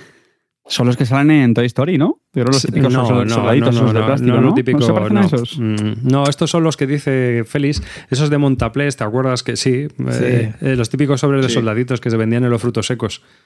A 10 pavos, a 10, a 10, a 10 eh, pesetas. Sí, sí, Brutales. sí, todos hemos tenido de estos. Sí, sí, yo tenía también de esos. Claro, claro, pues esto recuerda mucho a eso, la verdad. Es, esta empresa parece la heredera, sí, ciertamente, de esos moldes. Vamos con las preguntas de siempre, Arribas. De los tres Quartermasters, ¿con cuál te quedas? Es que depende del número de tu grupo de jugadores. El primero está muy bien, pero son seis jugadores, tío. Y eso es muy. Y luego el sistema este de que se puntúan todos los puntos, todos los turnos, es muy cansado. Porque hay veces que hasta se te olvida puntuar. Y ahí sí que es un, cisco muy puñetero. El segundo está muy bien, pero este está muy, muy evolucionado. Este de lo que, todas las cartas sirvan para evento y que todas las cartas sirvan para, para preparación le mete mucha carga, porque claro, a ver qué cartas uso para una cosa o para otra, ¿no?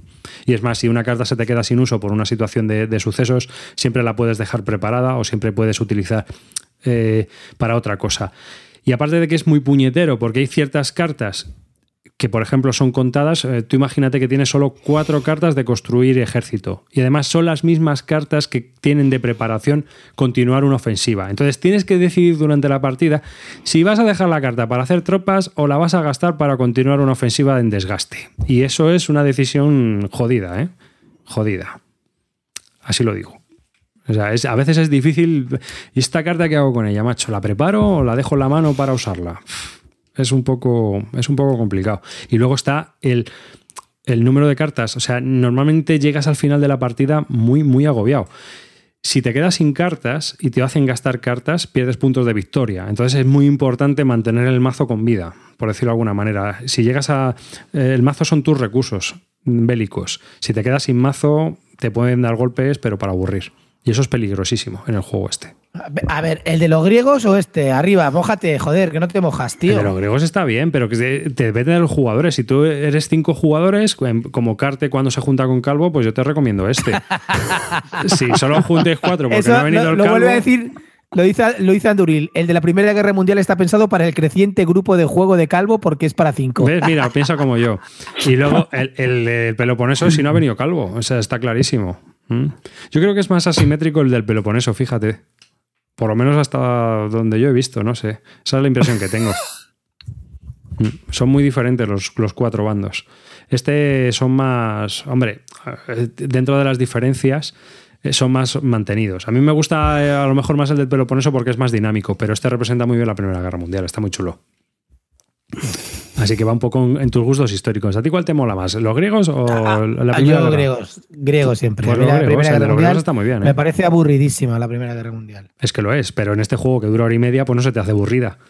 No, ya. No te da me- tiempo. no creo- ¿De verdad crees que representa la Primera Guerra Mundial un juego de hora y media? No me lo Que es, creo. pero, Arribas, tío, tú. que es impresionante Coño, que de la Segunda Clean. Guerra Mundial yo me quedé flipado, ¿eh? Dije, "Ay, está el, el juegaco". Waterloo ese de 1815, ¿no? Que decís que dura 10 minutos. 15 no sé minutos. que dura. Y Sí. que, joder, que la gente que lo ha jugado dice que recrea muy bien la batalla. Sí. Yo ya me quiero Sí, está, cualquier muy, cosa. está muy bien, sí, sí, sí, Pues, eso sí que es verdad. Oye, Pues esto, esto es un poco parecido, ¿sabes? Y oye, bueno. no, sé si la- no sé si lo has dicho arriba, en plan, el sistema de ataque, ¿es hay dados? Ah, o no, no, no, esto es muy sencillo. Verás, tú sacas una carta y pone. eh, a ver, eh, en este es distinto a los otros. ¿eh? En este es. si es terreno fácil o terreno difícil. Aquí hay dos tipos de terreno. Pero bueno, si es terreno fácil, tú sacas una carta que pone combate de tierra. Y eso es que eh, donde ataques, quitas una unidad del enemigo directamente. La coges y la quitas de la mesa. Ala, a tomar por saco. Y en este juego, para representar la guerra de desgaste, lo que hace es que el, otro puede sacar una carta que tenga preparada de escudo. No, aguanta mi tropa. Entonces, el otro tendría que gastar una carta de continuamos ofensiva. ¿no? Y ahí es donde está el desgaste, las cartas de preparación. Te vas quedando sin cartas de preparación al lanzar una ofensiva, porque el otro se va a intentar defender y el otro. Y hay un poco de bluffing en cuántas cartas y si has comunicado un poco con los otros, porque a lo mejor si estás aliado con los ingleses y pueden mantener la ofensiva luego ellos en su turno, tienes que jugar un poco también a ver cómo van los otros para ver si tú te desgastas o esperas a que los otros te ayuden en el ataque. Es, es un poco curioso eh, el sistema. Y lo que pasa es que también te da tiempo normalmente, a no ser que haya un ataque coordinado entre varias potencias, normalmente te da, te da tiempo a que el oponente se pueda recuperar eh, en el siguiente turno vuelve a crear ahí una unidad, ¿no? Y el frente, lo único que le haces es gastar recursos en el frente directamente. Se va desgastando. Mm, En, en cambio, en el, en el del Peloponeso, pues hay más conquista, porque te tienes, que, te tienes que ir extendiendo por las islas del Egeo y ahí a lo mejor pierdes una posición y ya la has perdido para toda la partida. Es más complicado recuperarse. Ujú. Ah, Es distinto. Mm. Está curioso. Yo no me ne- negaría a jugarlo, ¿eh? No, hay gente que, bueno, pues dice, bueno. ¿Y de pues- reglas facilonas? Sí, sí, las reglas son facilonas. Las reglas facilonas.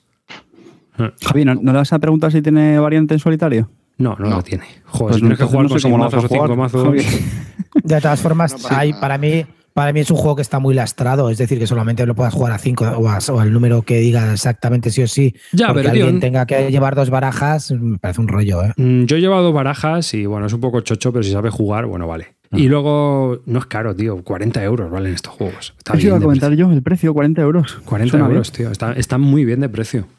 A mí me parece que, vamos, el del Ah, es cutre, cutre, los soldados de Montaplés. Tampoco vamos a tirar bien. cohetillos, Las ¿eh? cartas están bien, tío, ¿no? Por 40 euros, viendo lo que se ve ahora, está muy bien. Vamos, ya te lo digo yo, ¿eh? Y además el, de, el del Peloponeso pueden jugar tres o cuatro, que uno tiene que llevar dos barajas tampoco es muy, muy grave, ¿eh? Con tres o cuatro yo creo que es muy jugable. Incluso Vale, a tres. pues nada. Así que bueno, pues hemos estado hablando de Quatermaster General que está gustando en general. Otra, otra cosa es que a ti el juego te parezca demasiado ligero como, como para tenerlo en tu colección o que pasa lo típico de que es que tenemos que ser cuatro. Bueno, pues... esa es Te lo voy a preguntar una sola vez, Arribas. ¿Dirías que es el juego de tu vida? No, hombre. No, no, no lo es. Pero está muy bien. A mí me parece que es muy buen juego. Así que Vale. yo es una recomendación. Además está gustando mucho a toda la gente con lo que, que- que lo está probando y eso y, y no lo comenta. Así que es un juego muy recomendable si sois cinco jugadores o el del Peloponeso si sois cuatro. El de la Segunda Guerra Mundial sí que es menos recomendable por el rollo ese de que se puntúa todos los turnos y es más rollo, ¿sabes? Es un poco más, más coñazo, pero por lo demás está bastante bien también. Mm. Así que nada, es un juego de Ian Brody y eh, Quartermaster General 1914 de la Primera Guerra Mundial. Venga. Otro. Benito, ¿le pegas tú le pego yo? Venga, el Clank. Igual. Clan, Pásame te hago la yo la ficha que la tengo aquí. Clan es un juego de Paul Denen, que de 2 a 4 jugadores, de 30 a 60 minutos de duración, aunque esto va por campañas, ¿no? Me parece, bueno, ahora no lo cuentas. O de que Ah, no, ya, ya. Ah, me he liado yo de juego. Eh, y bueno, pues que ha salido este año. Es una novedad más o menos reciente. Y también ta- salió esto por Kickstarter, creo recordar, ¿no? Ni idea. Yo lo he pillado en tienda directamente. No. No, este salió en Essen, ¿no? O antes de Essen incluso. En la No, es un de Building creo, Game, ¿no? Vale. Bueno, Sí. Bueno, a ver. Vaya, yo lo que vaya digo- introducción, macho. Pues sí, de. Kickstarter acaba de salir. Que no lo sé si ha sido en Kickstarter, yo le pillado en No, que no, ya te lo digo yo, que no. No. Vale, que a ver, eh, lo que yo os quería comentar, este juego para mí es un deck building, me- está claro que me equivoqué de deck building, me tenía que haber comprado este, aunque ya he subsanado el error, en vez del Vikings Gone Wild. Es un deck building que mezcla con una cosa, mezcla el- eh, la mecánica de deck building con el tablero. Que eso, para mí, de todos los deck building que he visto hasta ahora, ni el Trains, ni el, ni el Planes, ni ninguno de estos lo hacía bien, salvo el de Wallace, que era el, el A Few Acres. Snow, que está muy, muy bien implementado el deck building con el tablero. Este, para mí, es similar. Está muy bien implementado, con una diferencia, que este es un juego mucho más ligero. En este juego consiste fundamentalmente en que tienes un deck building con el que empiezas y te tienes que introducir en una mazmorra para robar un artefacto. Coger el artefacto y cuando tú quieras, cuando lo- una vez que lo tengas, puedes salir de la mazmorra. Si, eh, si, si sales a un nivel intermedio de la mazmorra y te matan, es como si te rescatan los aldeanos y sigues vivo, y si estás y si te pillan las profundidades de la mazmorra, pues mueres y pierdes y te eliminan directamente. No tiene más, solamente eso. Pero está muy bien implementado el rollo de que, porque en la dentro de la mazmorra hay un dragón, y si haces mucho ruido, hay una cosa que se llama clan, que es como se llama el juego, que es hacer ruido. Entonces tienes que poner unos cubitos, unos cubitos que se van luego mezclando con unos cubitos negros que representan al, dragón y cada vez que, que- salga una carta que representa a un dragón, pues tienes que sacar cubitos de la bolsa y si sacas los tuyos, si sacas 10, es como que acaban con tu vida y te mueres. Y ya te digo que depende de dónde te mueras, pues eh, si te has muerto en la parte de arriba, sobrevives y pu- puedes entrar a participar en competir por la partida. Si te has muerto en la parte de abajo, estás eliminado. Pero es un juego muy divertido. Tiene muchas cosas, la mecánica del deck building se va haciendo muy divertida, mientras lo vas jugando vas sufriendo por cada bolsa que, por cada vez que sacan eh, los cubitos de la bolsa, luego también vas mirando los cubitos que te quedan, los que les quedan a los demás, y quieres además sacar cartas, porque si tú sacas muchas cartas del mazo en general, pues entonces hay probabilidades de que salgan dragones para volver a tirar cubitos, a ver lo que quieras. Entonces, pues también juegas con eso. Y luego juegas con, un- con el bluffing, fundamentalmente del tablero.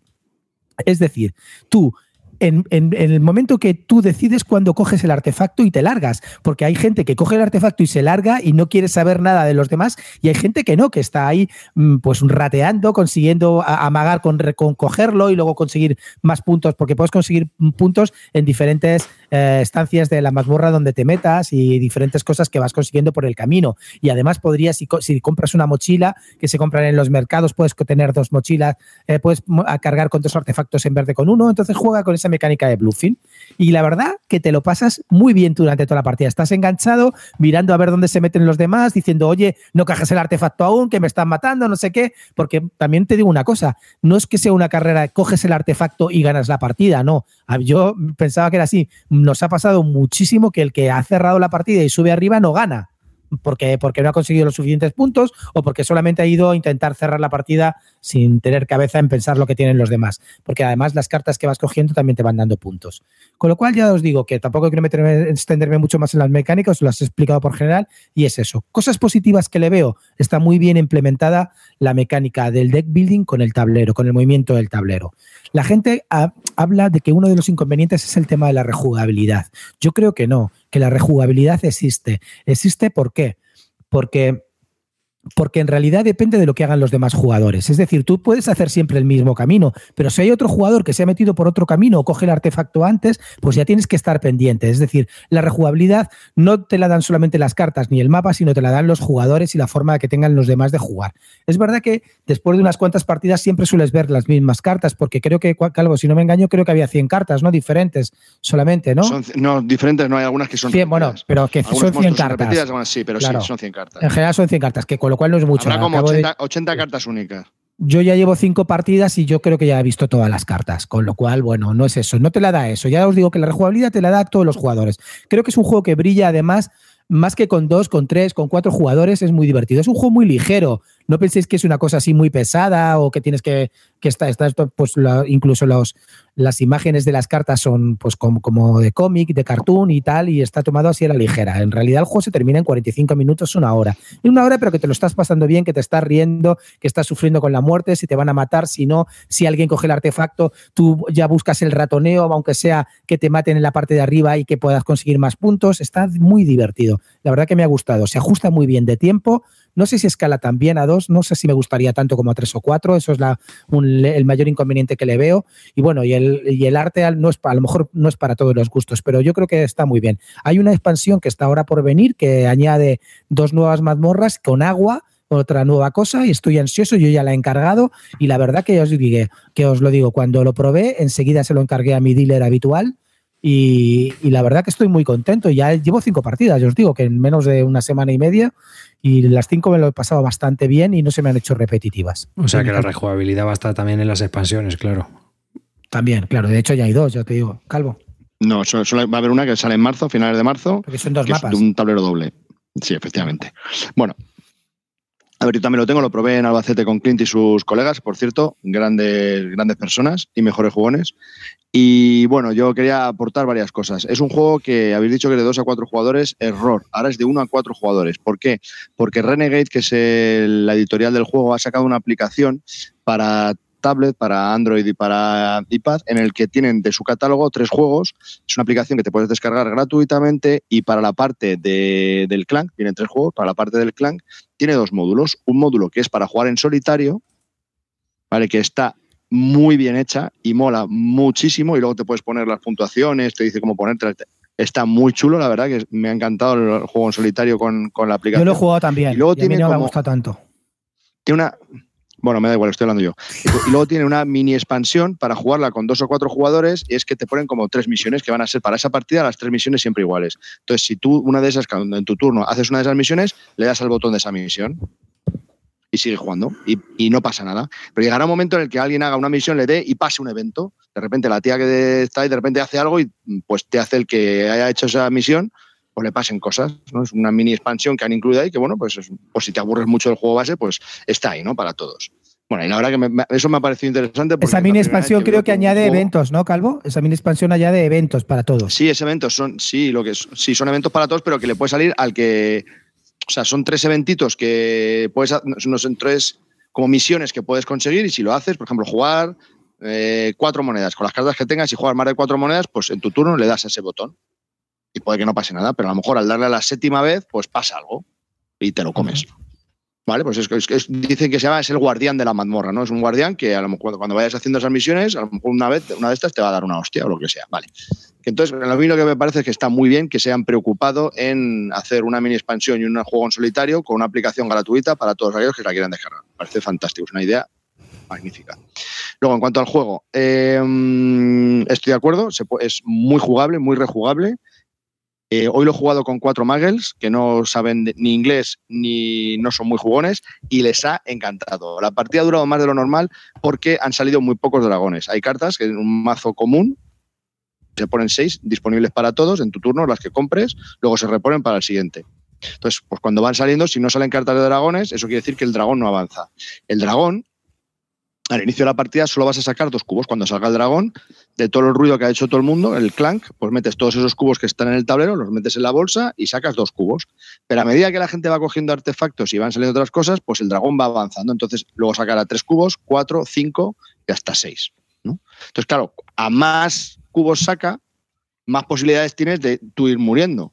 Entonces, claro, es, como que tiene un ritmo muy lento al principio, pero al final empieza creciendo una tensión que cada vez va sacando más cubos, va sacando más cubos y te pilla a mitad de la, de la mazmorra que tengo que salir, que tengo que salir, que no llego, que no sé qué, que no me da las cartas. Entonces, está muy curioso, la verdad, muy curioso. Y termina la partida de una manera también muy curiosa. Por supuesto, si sales de la mazmorra te llevas un token especial de que has salido, que son 20 puntos más, que no es moco de pavo. Pero en el momento en que uno sale o muere, hay un contador arriba que son, quedan cuatro turnos más. Porque en mi turno, si yo, por ejemplo, he muerto o he salido, pongo el mipel ahí. Cuando me vuelve a tocar, lo muevo. Y, es, y mi movimiento, o sea, yo ya no juego más, perdón, dragón ataca. Entonces, si estábamos en cinco cubos que va a sacar, más donde estoy yo ahora esos seis, pues saca seis cubos. Siguiente turno que me vuelve a tocar a mí, se vuelve a mover mi peón y ahora saca otros dos cubos adicionales. Son cinco más dos, siete, claro. El ritmo que va sacando cubos es brutal. O sea, que tienes cuatro turnos que no llegas porque al final te mueres dentro de la mazmorra. O sea, que en cuanto que sale uno, tienes que. Es como el. tienes que ya. Es una carrera por salir, pero a toda leche. O sea, no te puedes quedar a mitad de la mazmorra porque mueres. Y eso es bastante, bastante divertido.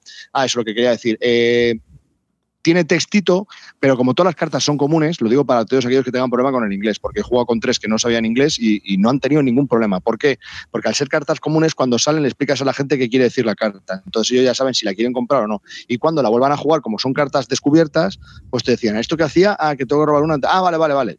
y lo pillaban muy rápido. O sea que es muy asequible, incluso en inglés, para gente, que haya gente que no. Con que uno pilote más o menos inglés, está bien. Es un juego muy rejugable, muy entretenido, muy divertido y la verdad que lo recomiendo de aquí es muy, muy, muy buen juego. Y para terminar una sesión que se puede durar de jugones, jugar a este juego, que es como un filercillo por una hora, es muy divertido. Muy recomendado. ¿Cuánto, dura, la, explicación, más o menos? la, explicación, siete minutos. Ah, vale, guay. 7.53, perdona. Siete minutos, dice. No, quiero decir que no llega a los 10, que no, no, no. eso, eso Javi también suele hacer mucho, ¿eh? Lo de ¿cuánto tarda esto en explicar? Nah, esto cinco minutos te lo explico yo. No, no, se Javi, llevamos ya media hora. No, no, se explica rápido. Otra cosilla, mira, el, el cuento al solitario. Yo lo probé, es un juego, el, solitario está bien, es decir, te va poniendo como una serie de cosas que tienes que hacer, que hacer en un número determinado de turnos. Es decir, compra la carta 2 y 5 del mazo en tres turnos. Eh, consigue una carta de mercenario en dos turnos, tal, y si lo vas haciendo, pues te van dando como premios. Y luego al final, pues si escapas, lo tienes que poner en realidad. en realidad, lo malo que tiene ese solitario es que está bien para jugar, para aprender las mecánicas, pero no es divertido. ¿Por qué? Porque una vez que lo, que lo has hecho, no tiene mucho más aluciente. Siempre es fácil ganar, nunca vas a perder. Yo creo que hice la primera vez, me superé los 180, 190 puntos, un disparate, ahí hacías los que tú quisieras, no, no puedes perder. Y, bueno, no tenía mucha emoción, pero, pero para aprender las yo Perdí, yo perdí. Bueno, pues, no me lo creo, no me lo creo. si, no, si no, pierde nadie en eso. me quedé abajo la mazmorra, no me puedo ni mover, me, vamos. Me entrucharon, pero bien, sí, sí, brutal. Y, luego, la segunda partida que jugué hice 93 puntos. Y tú 180. Pues es un disparate, es que es una tontería. Pero quiero decirte, para aprender mecánicas, si es por solitario, olvidaros, no tiene el solitario. Este juego de verdad como si disfrutas con cuatro y con tres personas como, como mínimo. si no, nada. Entonces, el solitario, pues es un añadido que, oye, que se agradece, que hagan una P gratis y que tú, si quieres, lo puedes probar para saber las mecánicas. Pero nada más, no os compréis este juego pensando que tiene un buen solitario porque no lo Eso está totalmente de acuerdo, sí, sí, sí. Está claro. Ya está. Y luego todo lo que ha dicho Calvo, pues eso, yo como conclusión final diría que es un juego de los deck building que han sacado últimamente. A mí me parece de los más originales. Me lo he pasado muy bien jugando y brilla mucho con muchas personas porque hay risas y, y cachondeo con el bluffing de ahora me salgo. Quedaros aquí, cabrones, que os coma el dragón, que ya os veo arriba, tal, no sé qué divertido. Entonces, tampoco es que sea la risa padre, tampoco es que juguemos ahí todos, nos pongamos una nariz de payaso y estemos despelotándonos. No es, no es el tema, pero hay risas y hay buen rollito y con el tema de Bluffing te da mucho juego. Con lo cual es un juego muy recomendable, es un juego ligero. ¿no? Si os pensáis que esto va a ser el de building, el Aeon Sense o cosas así muchas más duras de jugar, olvidaros, porque esto es un juego, es un gateway game, de esto que le llaman ahora para divertirte, echarte unas partiditas y salir corriendo. Así es que muy recomendable para si tienes en mente eso y además por fin un juego original de deck building que hacía tiempo que no salía ninguno y súper bien implementado el tema de la mecánica del tablero con el deck building. Así es que algo nuevo que está brillando, chicos echarle un ojo si podéis jugarlo y si podéis comprarlo. Eh, otra, otra cosa que quería decir, el juego no sale muy barato, pero la verdad que merece la pena. Y una última cosa, eh, de los para salir de la mazmorra solo puedes salir si coges un artefacto, y artefactos no hay muchos. Los artefactos, los artefactos tienen punto de victoria, que van desde los 5 puntos a los 30 puntos de victoria.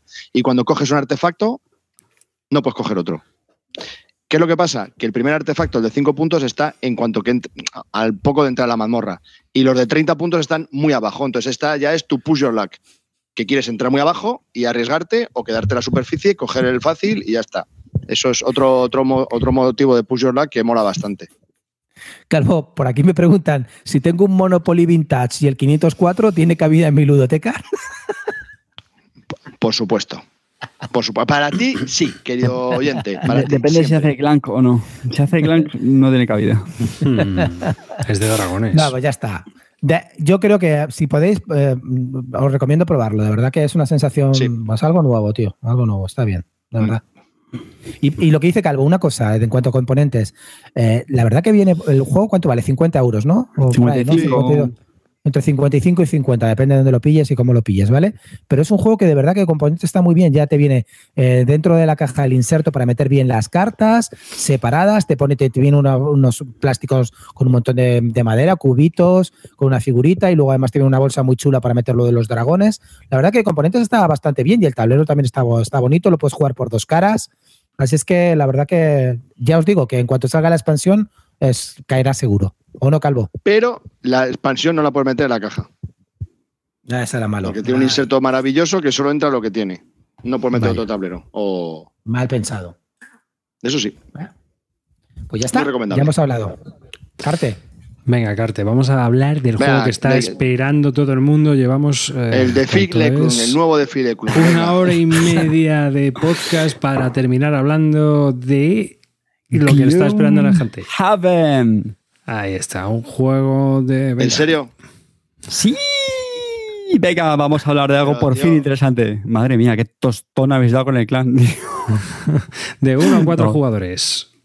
Venga, es un juego del diseñador Isaac Childress que diréis, no me suena. ¿Y si digo Forge Wars? ¿Os suena ya algo más? ¿Y si digo ese juego que solo le gustaba a Calvo y que acabó poniendo en su hilo de venta? No, Wars no, es, fue un, un Kickstarter que no estaba mal, pero se hacía un, un poco pesadillo. Bueno, pues este señor es el mismo.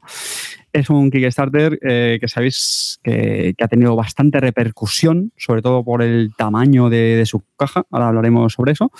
Y, y que Calvo todavía no ha recibido. O. En- Y que me parece lamentable que llevo siguiendo este juego un mogollón de tiempo y, y que ahora te pongas tú a hablar de él y yo no pueda ni decir nada. No, todo lo contrario, amigo Calvo. Amigo Calvo. In your line, Tú vas a ayudarme a hacer la reseña de este juego. Sí, venga. un huevo. bueno, venga, vamos al lío. Gloomhaven, ¿qué es esto? Pues nada, esto es un, un dungeon crawler, un juego de, de mando arreo, entre comillas, de, toda la vida, ¿vale? Es decir, pues llevamos unos héroes, está ambientado en, fantasía medieval, ya sabéis, ¿no? Pues eh, guerreros, magos, curanderos, eh, bichos y, nada, todo eso, ¿vale? Y, nada, que tiene pues el, gran aliciente de que es un juego de mando morreo Legacy, sí, esa maravillosa eh, mecánica que contrapone a, a tantos aficionados, ¿no? Están los haters, los que nos gustan, pero para los queridos haters del Legacy es un Legacy entre comillas. ¿Por qué? Porque no es un Legacy como por ejemplo el Pandemic Legacy, eh, en el que lo juegas una vez y ya lo puedes tirar, sino que no, es un juego rejugable. ¿Vale? De hecho, es un Legacy un tanto especial en el que en el fondo es un juego, digamos, que va evolucionando, va desbloqueando escenarios, va desbloqueando misiones, van avanzando. Es un juego en el fondo muy rolero, en el que puedes ir ganando habilidades, objetos, y tiene un- una gran eh, peculiaridad muy, muy interesante y es que lo puedes jugar con diferentes grupos, ¿vale? A diferencia también de este tipo de juegos donde se recomienda que lo juegues siempre con el mismo grupo, pues porque vas siguiendo unas misiones que tienen que ver unas con otras, en este no. Aquí las misiones hay algunas que están relacionadas unas con otras, pero otras no, son independientes. Y eso está genial por si lo quieres jugar con diferentes grupos y así no te obliga pues a que sea siempre el mismo grupo cerrado que eso a veces dificulta que se repitan las, las sesiones. Mm, Como ya he dicho, este juego tuvo bastante repercusión. Primero por esto, por el tema del, del Legacy, también porque tiene ciertas mecánicas euro, ¿vale? Es decir, estos tipos de juegos pues, suelen ser más, más temáticos, ameritrastos, y en este caso pues le han puesto una serie de, de mecánicas así un poquito de euros que también ahora hablo sobre ellas. Pero sobre todo ha hecho muchísimo ruido por el inmenso tamaño de la caja. O sea, la caja es, yo creo, sin duda la más alta, no la más grande, porque hicimos una comparativa con el, con el Chulu Wars, que precisamente lo teníamos ahí al lado. Y no, la caja de Chulu Wars es un poquito más grande, pero no tan, tan, tan, tan, tan, tan alta como, el, como la del Gloomhaven, ¿vale? Que además viene llena literalmente, o sea, viene totalmente llena y cero aire. O sea, en ese sentido es una, es una pasada. Pero nada, como digo, eh, cada uno de nosotros llevamos un personaje con su ficha Esto está bastante chulo porque cada, cada clase, pues tenemos el, típico guerrero, como digo, ¿no? El mago, el sacerdote, pues tiene como un sobrecito así de, cartón. Entonces tú lo abres y ahí viene tu, tarjeta de personaje con su historia, con pues, ciertas habilidades, su, su, mazo de cartas, ¿vale? Cada personaje tiene su propio mazo de cartas con, digamos, lo que representa son sus acciones, sus hechizos, sus tipos de combate. Eso está bastante, bastante chulo. Y nada, pues empezamos a jugar. Yo tengo que decir, Calvo. No, que para, puntualizar con esto, eh, deciros que vienen 17 clases, sí. ¿vale? 17 personajes, de los cuales solo están eh, disponibles al inicio de la campaña 6 eh, 6-8, ahora mismo no recuerdo si son 6-8. Entonces, solo a medida que vas descubriendo la trama y pasando escenarios, se te habilitan otros personajes. Y lo que decía Cartes, pues se pueden jugar con otros porque puedes, eh, puedes jugar otra misión con abriendo una de las. Eh, has jugado con tres, te quedan otros tres personajes, pues coges otro personaje y empiezas con este y vas evolucionando su vida. Entonces, yo si juego con otro personaje o uno que ya se haya empezado, pues ya tengo ese mazo de cartas que haya incorporado y se puede jugar con él. O sea, no hace falta que tengas que conocer la vida, obras y milagros de ese personaje. O sea, puedes empezar a, continuar con él, la historia y como las misiones son casi independientes, no independientes, pero individuales, ¿no? Puedes jugar un escenario con tal, pierdes el arco de la historia, pero no pasa nada. O sea, que se puede jugar. Mm, eso es. A mí me recordaba un poco los que habéis jugado, por ejemplo, a World of Warcraft, pues me recordó un poco eso. O sea, es decir, es un MMOR en el que tú eh, se van descubriendo nuevos mundos y pues tú haces, tú, cuando tú te conectabas, pues podías hacer, digamos, ciertas misiones con un grupo o con otro un día y mañana las hacías con otro grupo y tu personaje iba evolucionando, ¿vale? Me, recordaba un poco a eso. Los personajes también tienen cada uno su propia miniatura y esto, pues hombre, la verdad es que la primera vez que juegas mola bastante porque imaginaos, abrir la caja con un montón, bueno, son 17 planchas, 17 planchas de cartonaco duro eh, con un montón de losetas y los, típicos fichas que se utilizan para este tipo de juegos. Y luego tienes pues, los sobrecitos de los personajes y luego tienen cada uno su cajita con la miniatura que ya cuando la abres es cuando la ves y, pues ya la, la, descubres. Eso está bastante chula. Mecánicamente, ¿cómo funciona? Pues en el fondo es muy, muy, muy sencillo. En el fondo es muy sencillo. Es típico Dungeon Crawler, o sea, empiezan, empieza, bueno, la, la, misión empieza con una ambientación, lógicamente, ¿no? Lo típico, bueno, estás en una taberna, no sé qué, tal, y alguien te pide ayuda, tienes que socorrerla y nada, llegas al lugar, tiene también eventos de, viaje, como puede hacer en, el Destin, ¿no? Es decir, cuando te desplazas a un sitio, pues coges una carta y tienes que tomar una decisión. Dependiendo del resultado, pues tienes unas cosas que te pueden ocurrir, ¿vale? No voy a decir nada, tranquilos. Pero eso, bueno, pues pasa también en otros juegos como en, en Destin, ¿no? Yo por lo menos el, el, que he jugado. Y nada, ya cuando juegas el escenario, pues lo típico, ¿no? Eh, vas poniendo un poco las, las piezas del mapa, los, los bichos. Y la forma de jugar realmente es muy sencilla. Cada personaje tiene un grupo de cartas, ¿vale? Suelen ser, pues, por ejemplo, el mago tenía 8, el guerrero tenía 10, 9, 11, bueno, eso ya varía. Y cada uno, evidentemente, está relacionado con la clase de que está jugando. Cuando digo la clase me refiero, pues eso, el, el mago, el guerrero y todo eso. Y las cartas tienen dos, partes, una superior y una inferior. La de arriba suele estar orientada más al ataque y la de abajo suele estar más al, movimiento, ¿vale? Pero hay otro tipo diferentes. A lo mejor puedes, eh, puedes curar, puedes eh, saquear más los tesoros que te, vayas, eh, que te vayan dejando los monstruos. a lo mejor puedes poner, por ejemplo, había una clase que era el el, el que no se a traducir muy bien, es un, como un tío que lleva muchos cacharros y pues a lo mejor podía poner como un, un señuelo ahí para que le atacaran los monstruos. O sea, como digo, las cartas están muy, muy, muy bien integradas con la profesión de cada personaje y a mí eso me gustó mucho. Y lo interesante de esto es que estas cartas representan un poco como la energía, no la vida, porque la vida es otro. Los personajes tienen vida, que cuando van, le van pegando leches, pues la van disminuyendo, y luego también van acumulando personajes. Pero las cartas representan un poco como la fatiga. Al principio empiezas con todas las cartas y puedes elegir todas las acciones que tú quieres elegir, o sea, que tú quieres jugar, pero a medida que las vas jugando, ¿vale?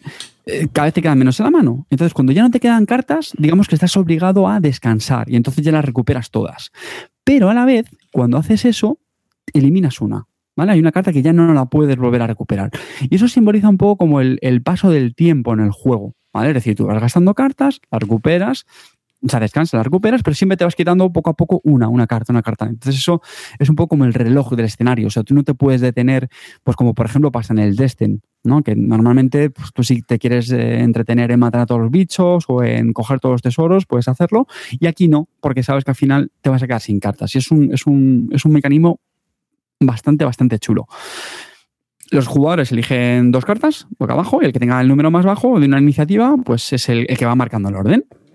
Y los números, algo o perdón, los monstruos ah, tienen algo parecido. Tienen también sus propios mazos de cartas y te va a decir lo que van a hacer, si se van a mover, si van a atacarte, si se van a defender. Y en base a lo que veas ahí, pues organizas un poco la, la, estrategia en ese turno entre todos los jugadores.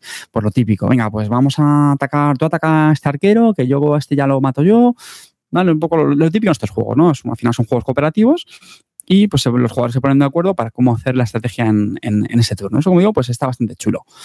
Más peculiaridades. No hay dados en este juego. Eh, el azar se representa con un, con un mazo con los resultados del combate. Pues a lo mejor eh, tienes un más uno al ataque que tú haces, o a lo mejor menos uno. puedes tener un crítico, doblas la potencia de ataque, o una pifia. No, no has atacado realmente. ¿Vale? Los ataques, pues, pues lo típico, cuerpo a cuerpo, tienes un rango a distancia, puedes atacar valores a la vez. Eh, luego hay otras clases, por ejemplo, que es como una especie de pícaro que puede envenenar a los monstruos, los puedes armar. O sea, en resumen, es, mm, una cosa que me gustó mucho es que es muy, me pareció muy rolero, ¿vale? Lógicamente, dentro de lo que cabe en este tipo de juegos, ¿vale? Que luego siempre nos entrarán aquí los, los puristas roleros, que no podremos comparar, evidentemente, pero creo que refleja muy bien el ambiente rolero sino una puntualización de las dos cartas que coges, eliges de una de las cartas la parte superior y de la otra de las cartas la parte inferior. Entonces, en, función de la estrategia que queramos desarrollar en ese turno, pues tú ya dices, ah, pues de esta carta que de las dos que he elegido cojo la parte superior y aquí hago la parte inferior.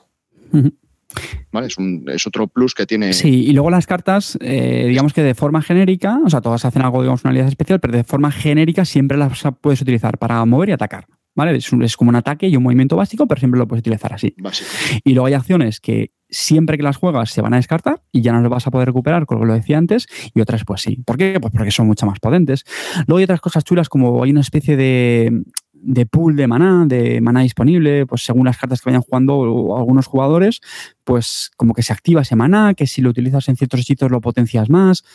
Esto puede recordar un pelín, un pelín así a, por ejemplo, el Mage Knight, ¿no? Cuando había los cristales que los usábamos con ciertos hechizos y, nada. O sea, en resumen, a, mí me ha gustado mucho, mucho, sinceramente, ¿vale? Es, ya digo, mm, para matar esa metadona de juegos de rol, eh, yo creo que está, lo consigue bastante, bastante bien.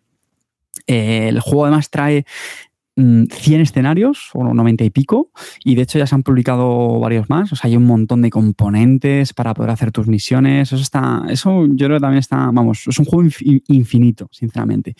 Y otra cosa que es muy chula es que el juego te viene con un mapa, un mapa, pues típico mapa de, pues como yo sé, como si ves el de la Tierra Media, el Señor de los Anillos, y tú vas poniendo poco a poco pegatinas de los sitios que vas desbloqueando. Entonces tú a medida que vas haciendo misiones y te van contando cosas y van pasando, pues le vas poniendo pegatinas, que es donde se están desbloqueando estos sitios. De tal manera que la siguiente sesión tú dices, venga, pues vamos a ir a visitar este sitio. Y ya lees el escenario correspondiente y, juegas. Eh, ganas experiencia, o sea que puedes subir de nivel, ganas nuevas habilidades, nuevas cartas, nuevos modificadores. Eso, bueno, pues te puede recordar un poquito a. Hay el, de cartas, a eh, al Pathfinder, ¿no? Puede recordar un poquito a eso también. Lo que pasa es que, claro, Pathfinder es muchísimo más abstracto y este, pues hombre, tiene, un, tiene una ambientación muchísimo más conseguida. O sea, eso es bastante, bastante chulo.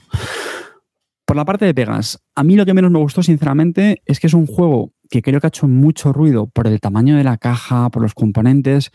Y es cierto, es, es brutal, pero las ilustraciones me dejaron un poquito frío. Creo que hay juegos que lo consiguen mejor. Por ejemplo, los de Fantasy Flight, caso de Desen, a mí personalmente me gustan más. Estas ilustraciones no están mal, pero no me parecieron matadoras, ¿vale? Luego otra cosa que sé que por producción y por logística es un poco impepinable, pero es que las, los bichos, los monstruos que te enfrentas mm, van con peanas, ¿vale? Son los típicos cartones duros que los pones en peanas. Eh, entonces, bueno, este tipo de juegos pues siempre desluce más. De nuevo, sé que un juego con esta producción tan monstruosa, hacer todos los tipos de monstruos, ya de por sí va petada la caja, si encima metes miniaturas, pues es que directamente no cabrían. Pero bueno, es una pega que le pongo, ¿vale? Creo que si hubieran puesto miniaturas chulas ya hubiera sido el juego épico, épico total. Hay una cosa que no he dicho que mola, los, monstruos pueden ser élites, pueden ser normales, bueno, eso siempre está bien. Y luego otra cosa que también que se comenta es el tema del entreturno, ¿vale? Al final eh, se puede hacer un poquito largo nuestra partida, cuatro jugadores, eh, pues creo que duró unas tres horas. Y hombre, una primera misión de iniciación para mi gusto fue un pelín largo, ¿vale? A mí no se me hizo pesado, pero bueno, al principio sí que cuesta un poquillo, ¿vale? La mecánica es fácil, pero hasta que te organizas un poco las acciones, a ver cuál juego a la de arriba, cuál juego a la de abajo, lo que ha dicho antes Calvo, mm, se puede hacer un poquito tedioso al principio, pero luego yo sí creo que cuando te familiarizas con tus propias acciones y la mecánica, el juego fluye bastante más. Preguntas. Mm, yo puedo añadir sí, sí, claro, claro. Eh, de los 96 escenarios que tiene, que tiene el juego, eh, quiero que sepáis que tiene todo un arco argumental. O sea, todo está relacionado, es un mundo que ha creado y que todos los escenarios tienen relación entre sí. Es una historia que te va a contar, que tú puedes o no puedes descubrir en función de cómo te vayan en las misiones, ¿vale? Otra cosa que me parece muy importante, has comentado lo del mapa y puedes poner en el mapa cosas que vas descubriendo, son pegatinas que vas poniendo y logros que vas consiguiendo. Se van poniendo en la parte superior como una especie de banderitas así medievales de logros que vas consiguiendo.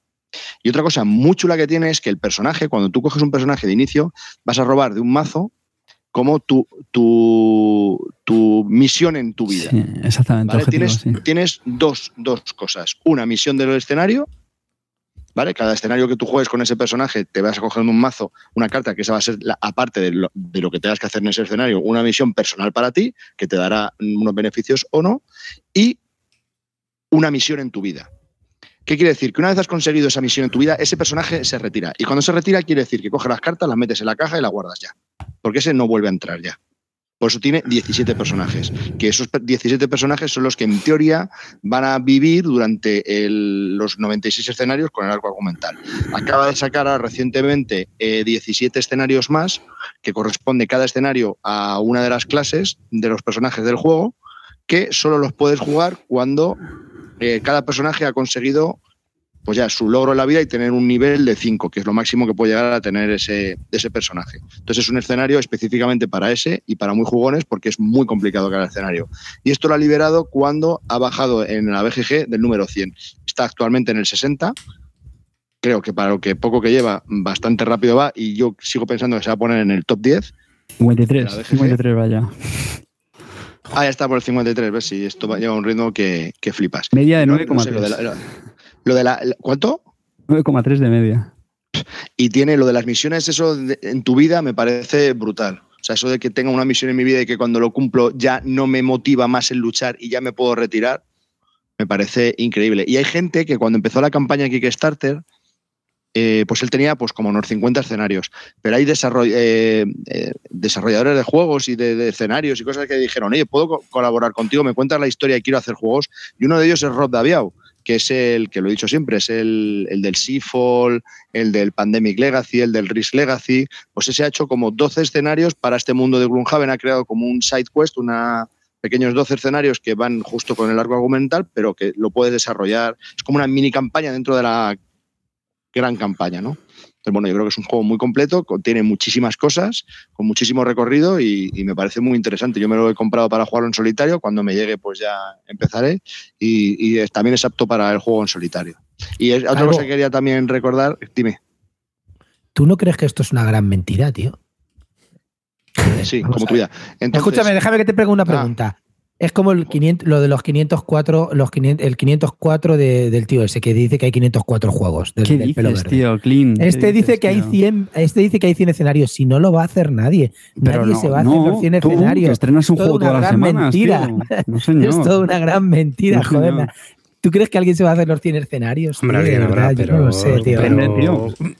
si estamos hablando de los aficionados, ese es otro de los problemas que tenemos. Y es que repetir juegos. Me suena, me suena ciencia ficción lo que estáis hablando. 100 aventuras, un side quest, no sé qué, pero, Ya no es tanto, tanto que juegues a los 100. Es que tienes muchos caminos para recorrer esos 100, me explico. pero David, tú no crees. Tú no te crees está dando la posibilidad, te está dando el autor la posibilidad de poder yo qué sé, tío. ¿Tú no crees que una persona que pueda dedicarle a 100 escenarios a esto no, juega al rol? Que no es una cuestión de hacer los 100 uno a uno, es una cuestión de que vamos aquí o vamos acá. No, espérate, es que si vamos aquí, abrimos este árbol. Que, o sea, decir, Carte, Carte, que me estás diciendo que un escenario te duró tres horas. ¿Le vas a dedicar 100 por es la primera horas a un juego? oye, pues ojalá, tío, ojalá se las dedicase. un juego que me gusta. Que no existen. Que te digo ya que eso, no existen. Para eso no es mejor cogerse el Dungeons and Dragons quinta edición o los clásicos del mazmorreo. Pero, ¿y, y para jugar a Wargame no mejor alistarse en el ejército, macho, y verlo de primera mano? tío, No porque te matan. Y en un Wargame no te pueden matar, a no ser que te tiren pues un pues counter maricón. con el pico, así, ¿sabes? Claro, vaya mariconada los Wargame, tío. Es que Pues sí. Escucha, no, tío. No, pero a ver, no, no. desabridas. Esto es, esto Ay. es, esto no es. A, a ti te gusta el Gloomhaven y a mí el té verde. No, estamos hablando de los juegos. No, Entonces, vamos a ver, estamos hablando de que el que quiere jugar a rol, juega a rol, tío, que estamos siempre con el mismo tema. No, tío. pero a ver, Esto tú estás hablando de que esto de la metadona, pero esto de la metadona, yo te digo que creo que ahora mismo en el mercado hay muchos juegos de rol que te permiten jugar también Bueno, tres pues o cuatro horas que y son más para eso. mí. Para mí, yo, estoy- yo, eh, si yo os puedo discutir. Si a mí me da igual que te has comprado Gloomhaven y te ha flipado, me, me- me mola. Pero yo creo Pues que. chicos, ¿Qué? Tú juegas en solitario. no, que yo. No, pero que me da igual. Creo, lo siento, pero estamos. El, el gran problema que tenemos en Bislúdica siempre es que queremos juegos que sean nuevos, frescos y con mecánicas originales. Se hace un, un juego de mazmorreo con Legacy, con 96 escenarios, imposible de hacer porque va a durar la vida, tal y cual. Me parece súper original, con misiones personales, con formas para cambiar a los bichos, hacerlos fáciles, medios, difíciles, si ves que lo puedes acoplar cuando quieras. Cuando terminas el escenario te dan dinero. Ese dinero lo puedes cambiar por cartas que puedes comprar de- de- dependiendo del nivel que tengas. Hay sobres ocultos que pueden salir o no pueden salir. Joder, Calvo, calvo. y nos Calvo, quejamos. escúchame. No, no, Calvo, yo- si yo por Calvo, poner un ¿puedo hablar un contrapunto? momento? Joder, Dos segundos. Calvo, yo lo único que te digo es, aparte del troleo, que hay un poco de troleo, lo que yo digo de verdad es que un tío que dice que ha hecho 100 misiones no las ha testeado. O sea, A ver, 100 Clean, misiones en un Clean. juego. Es que no esto no es un Eurogame, tío. testeado todo. Clean, clean, clean, que esto no es un Eurogame, Este tío. es un pijo. que cuando este se hace un es escenario- del tema. Pero un segundo, que cuando se hace un escenario, que esto no es ver, eh, hostia, macho, a ver, que es que el más 5 y el menos 4 y me suma 0. No, no, no, no. Que, que, es, que es tema, que es ambientación. O sea, que es que con que no se le haya ido la pinza con los monstruos, vale. Eh, más cositas sobre esto. Te vale, pues para eso léete un libro, coño. Joder, No, te vale, no, joder, no te vale. pero, Clean, tío, que Estamos no- jugando un no juego, alguien tendrá que esto, tío. testearlo. Clean, pero que insisto, tío, que es una, que es una aventura. Pero tú eres que un máster de rol, antes que hablamos de rol, tú eres que un máster de rol testea una aventura cuando la hace. ¿Tú crees que juega en la campaña antes para ver si está testeada? Estamos que no, tío, que, que lo estás afrontando con una mentalidad de Eurogamer que, que no casa aquí, tronco. Más cosas. Estás hablando de las misiones, estás hablando de las misiones. El Desden básico, el Desden básico, la verdad es que no me acuerdo exactamente, pero creo que eran unas 10 misiones, ponle, 10 misiones, ¿vale?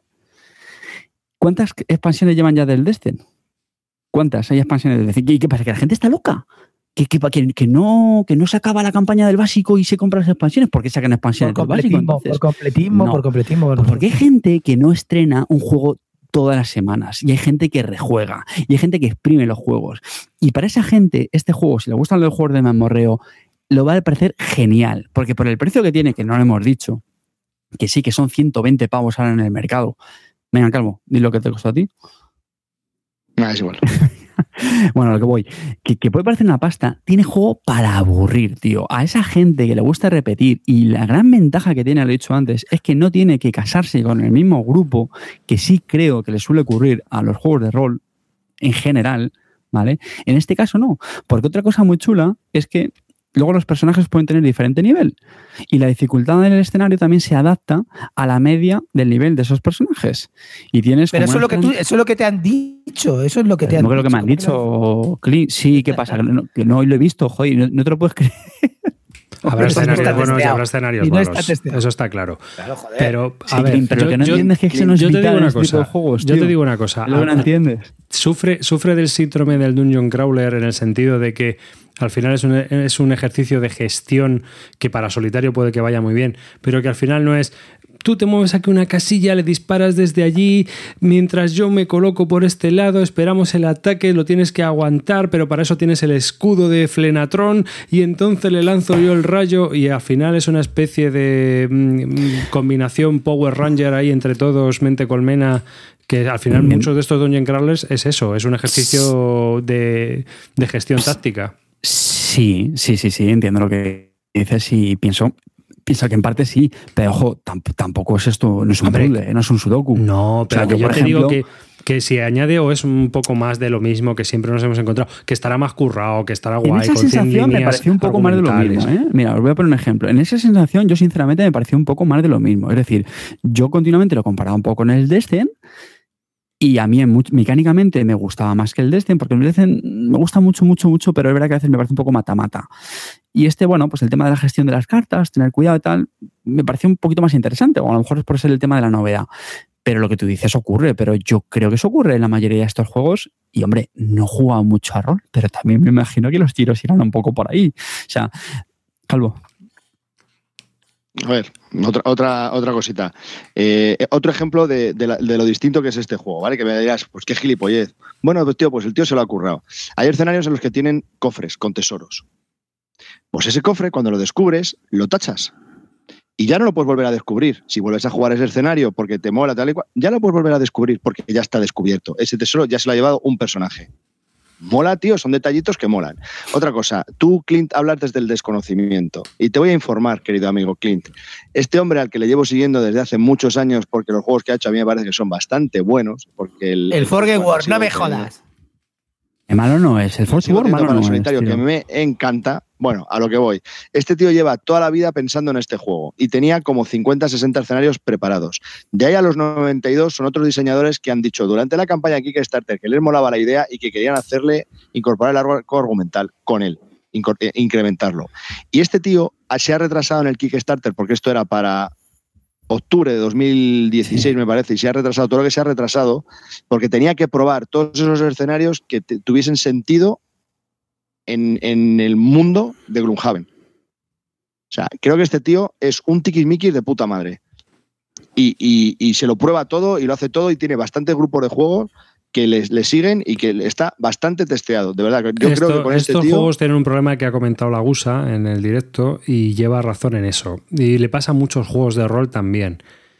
Están testeados al principio, pero cuando llevas 30 o 40 misiones, los personajes se comen la dificultad y al final esto es un paseo. ¿Sabes? Y no, no estoy diciendo que vaya a pasar, pero es uno de los problemas que muchos juegos de este tipo sufren. Yo no sé Si, si aquí lo ha hecho, porque con el rollo de retirar a los este personajes y cada vez claro, tiene 17 personajes, por eso van saliendo uno, van entrando. Eso es, y luego lo que ha dicho Cada de los bichos aumenta dependiendo del nivel de los jugadores. Sí, pero muchos juegos de rol te digo que cuando llegas a cierto nivel se nota se nota sobre todo que no está testeado, ¿sabes? Pero es Pasa muy a menudo. Testear esto, ¿cómo, testeas por Ejemplo, por ejemplo, el, dado, el, el, anillo único del Nepitelo y el otro del Señor de los Anillos cuando llevas jugando mucho tiempo no escala bien, ¿sabes? La dificultad no está, o sea, el juego no evoluciona, es demasiado fácil para los personajes todo. ¿Me entiendes lo que quiero decir?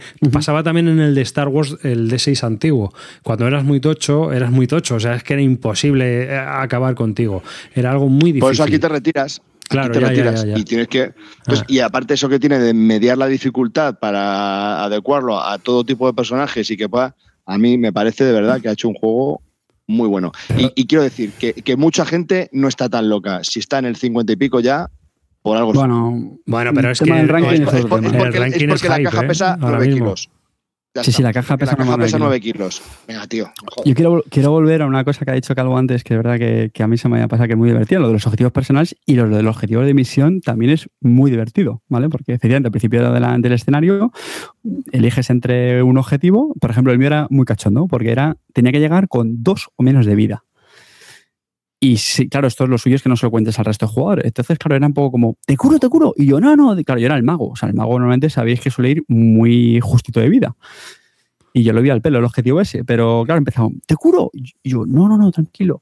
O me ponía un escudo que me quitaba de hostias tal. Y eso, la verdad es que era muy divertido. De hecho, no lo he dicho todavía, pero la partida fue muy divertida. Porque es que a mí me hace gracia que estéis hablando aquí si, si está testeado, que si no sé qué señores, este juego es lo que es, es un juego de mamorreo. Y para mí un juego de mamorreo es para pasarlo bien, es decir, como muchos los juegos temáticos. O sea, yo no me pongo a pensar si es que el más 4 este que tiene este hechizo está un poco roto o tal. Eh, a mí el objetivo que, fundamental que yo le pido a estos juegos es pasarlo bien. O sea, me, me mucho. Llevábamos un guerrero, que era el tanque, que era el que se comía las guantadas. Mm, teníamos el pícaro que no paraba de avanzar por ahí por la mazmorra y metía venenos y, y la verdad es que el tío ni lo tocaban el tío este de los artefactos que os decía antes que empezaba a sacar cacharros ahí que eran, eran muy chulos. Y yo, mago, cuando podía, pues pegaba mi castañazo y para atrás que virgencita que no me, que no me pillen. Ya está. O sea, me pareció una aventura, sinceramente. Yo me lo, yo me lo pasé bastante bien. Y al final lo es lo, más importante en este tipo de sí, juegos. Sí, sí, eso está claro. Si tienes grupo con quien jugarlo, jugarlo tú solo y puedes disfrutarlo, pues ya está, está clarísimo. A mí me pasa también con otros juegos, a ver. Yo era por poner un contrapunto, ¿sabes? A ver si no va a ser todo miel sobre hojuelas. Era por, por criticar. No, pero el tiempo lo pondrá en su lugar. O sea, al principio es, el las tiempo primeras 10 misiones todo el mundo la juega. Por eso, pero en las primeras 10 misiones todo el mundo la juega y a lo mejor cuando se lleve más tiempo, pues a lo mejor empieza a bajar la nota porque dicen, coño, pues es que a lo mejor no está testeado, tal y cual. Pero a priori lo que ha hecho yo creo que es bastante notable y es normal que tenga este, este auge en, BGG, lo más normal y lo más correcto. Ya, eh, por rematar, ¿vale? Solo un, par de cosas más. Eh, con una partida, hombre, a mí lo que me, sí me gustaría pedirle a este juego es que luego las misiones, pues hombre, sean, digamos, variadas en el sentido que no sea el típico mata-mata, eh, que sí, que en una misión te dicen que tienes que recuperar documentos y en otra el anillo maldito, pero muchas veces se resuelve a matar y ya está. Entonces, bueno, a mí lo que sí le pediría a este juego es que incluya algo objetivos o ciertas mecánicas que, que sean más diferentes de, de, las que digo. Y por último, el tema de la dependencia del idioma. Evidentemente en estos juegos pues está la dependencia de la ambientación y todo eso, que eso pues ahí, ahí es muy fuerte, claro está. Pero luego lo que son las acciones no es mucha. De hecho tiene bastantes iconos que ayudan bastante. Pues cuando inmovilizan, cuando envenenan, cuando desarman, cuando tal, para el, el rango, el cuerpo a cuerpo. Eso viene todo con bastante iconos y se pilla rápido. Entonces, pues bueno, yo diría que hay un juego que sí que necesita que una persona domine el inglés y el resto pues no es, no es imprescindible. Bueno, pues un buen mata-mata Dungeon Crawler, ¿no? Que sí. ya habéis llegado a las estanterías. Vamos, a mí me ha parecido muy, muy recomendable, ¿eh? con mucha sí, ganas. A ver, una, una cosa, Carte, una cosa, Crawler. la prueba definitiva. ¿Te lo comprarías? Si tuviera algún grupo más, ¿Te lo vas a comprar? ¿Te lo vas a comprar? No, no me lo voy a comprar. Mira, pero si es que es muy sencillo. ¿Sabes cuántas partidas he jugado al Destin que lo tengo con un 9 que me encanta? No sé. ¿Tres partidas? No, no, ese es el problema, tío. Tres partidas. Porque al final luego no, no tienes el, el, el, el, grupo, tío. Pues, chico, 120 euros o 100 o lo que sea, para al final. Y yo tengo claro que yo para jugarlo en solitario este juego no lo veo, tío. Yo me alegro por Calvo, pero yo no. A mí estos juegos me parecen divertidos para jugarlos número máximo, a cuatro. Porque es lo que he dicho antes, o sea, su diversión es esa, el cachondeo que tienes que tener con la gente.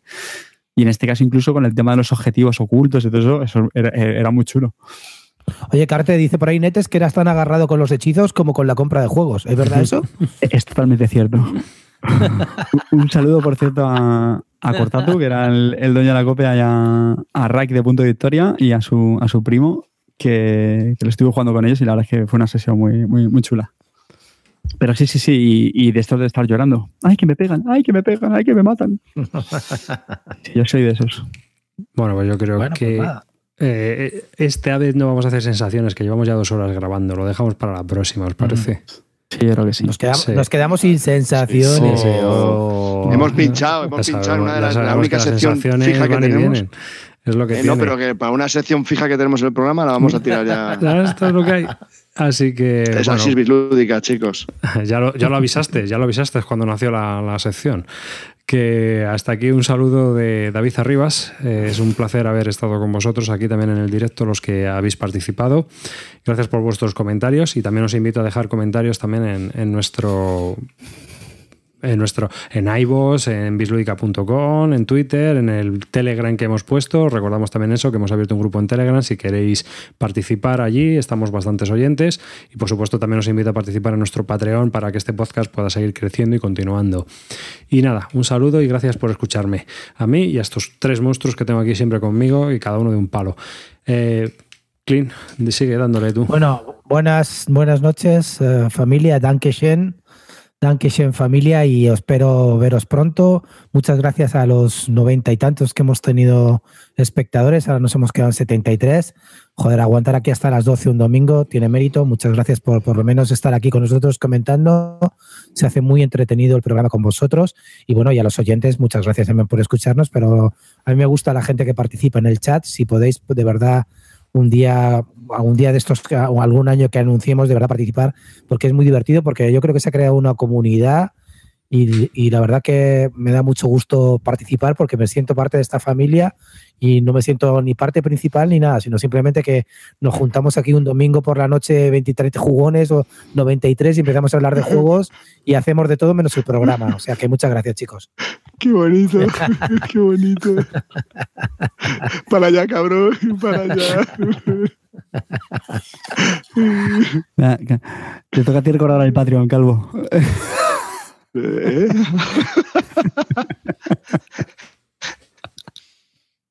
la audiencia esperando que despidas. Un besote a todos y muchísimas gracias por, por escucharnos, por estar ahí y recordad, ser felices. Pues nada, chicos, Calvo se despide. Ha sido un programa magnífico, como todos los que hacemos. Somos los mejores. Y bueno, pues nada, agradeceros a todos que estéis ahí, como siempre. Estoy encantado de tener a estos tres monstruos al otro lado de, la red y bueno, pues nada, esperemos que os haya gustado y que sigáis ahí durante muchos años como nosotros. Esperamos estar y bueno, que muchas gracias por todo. Chao.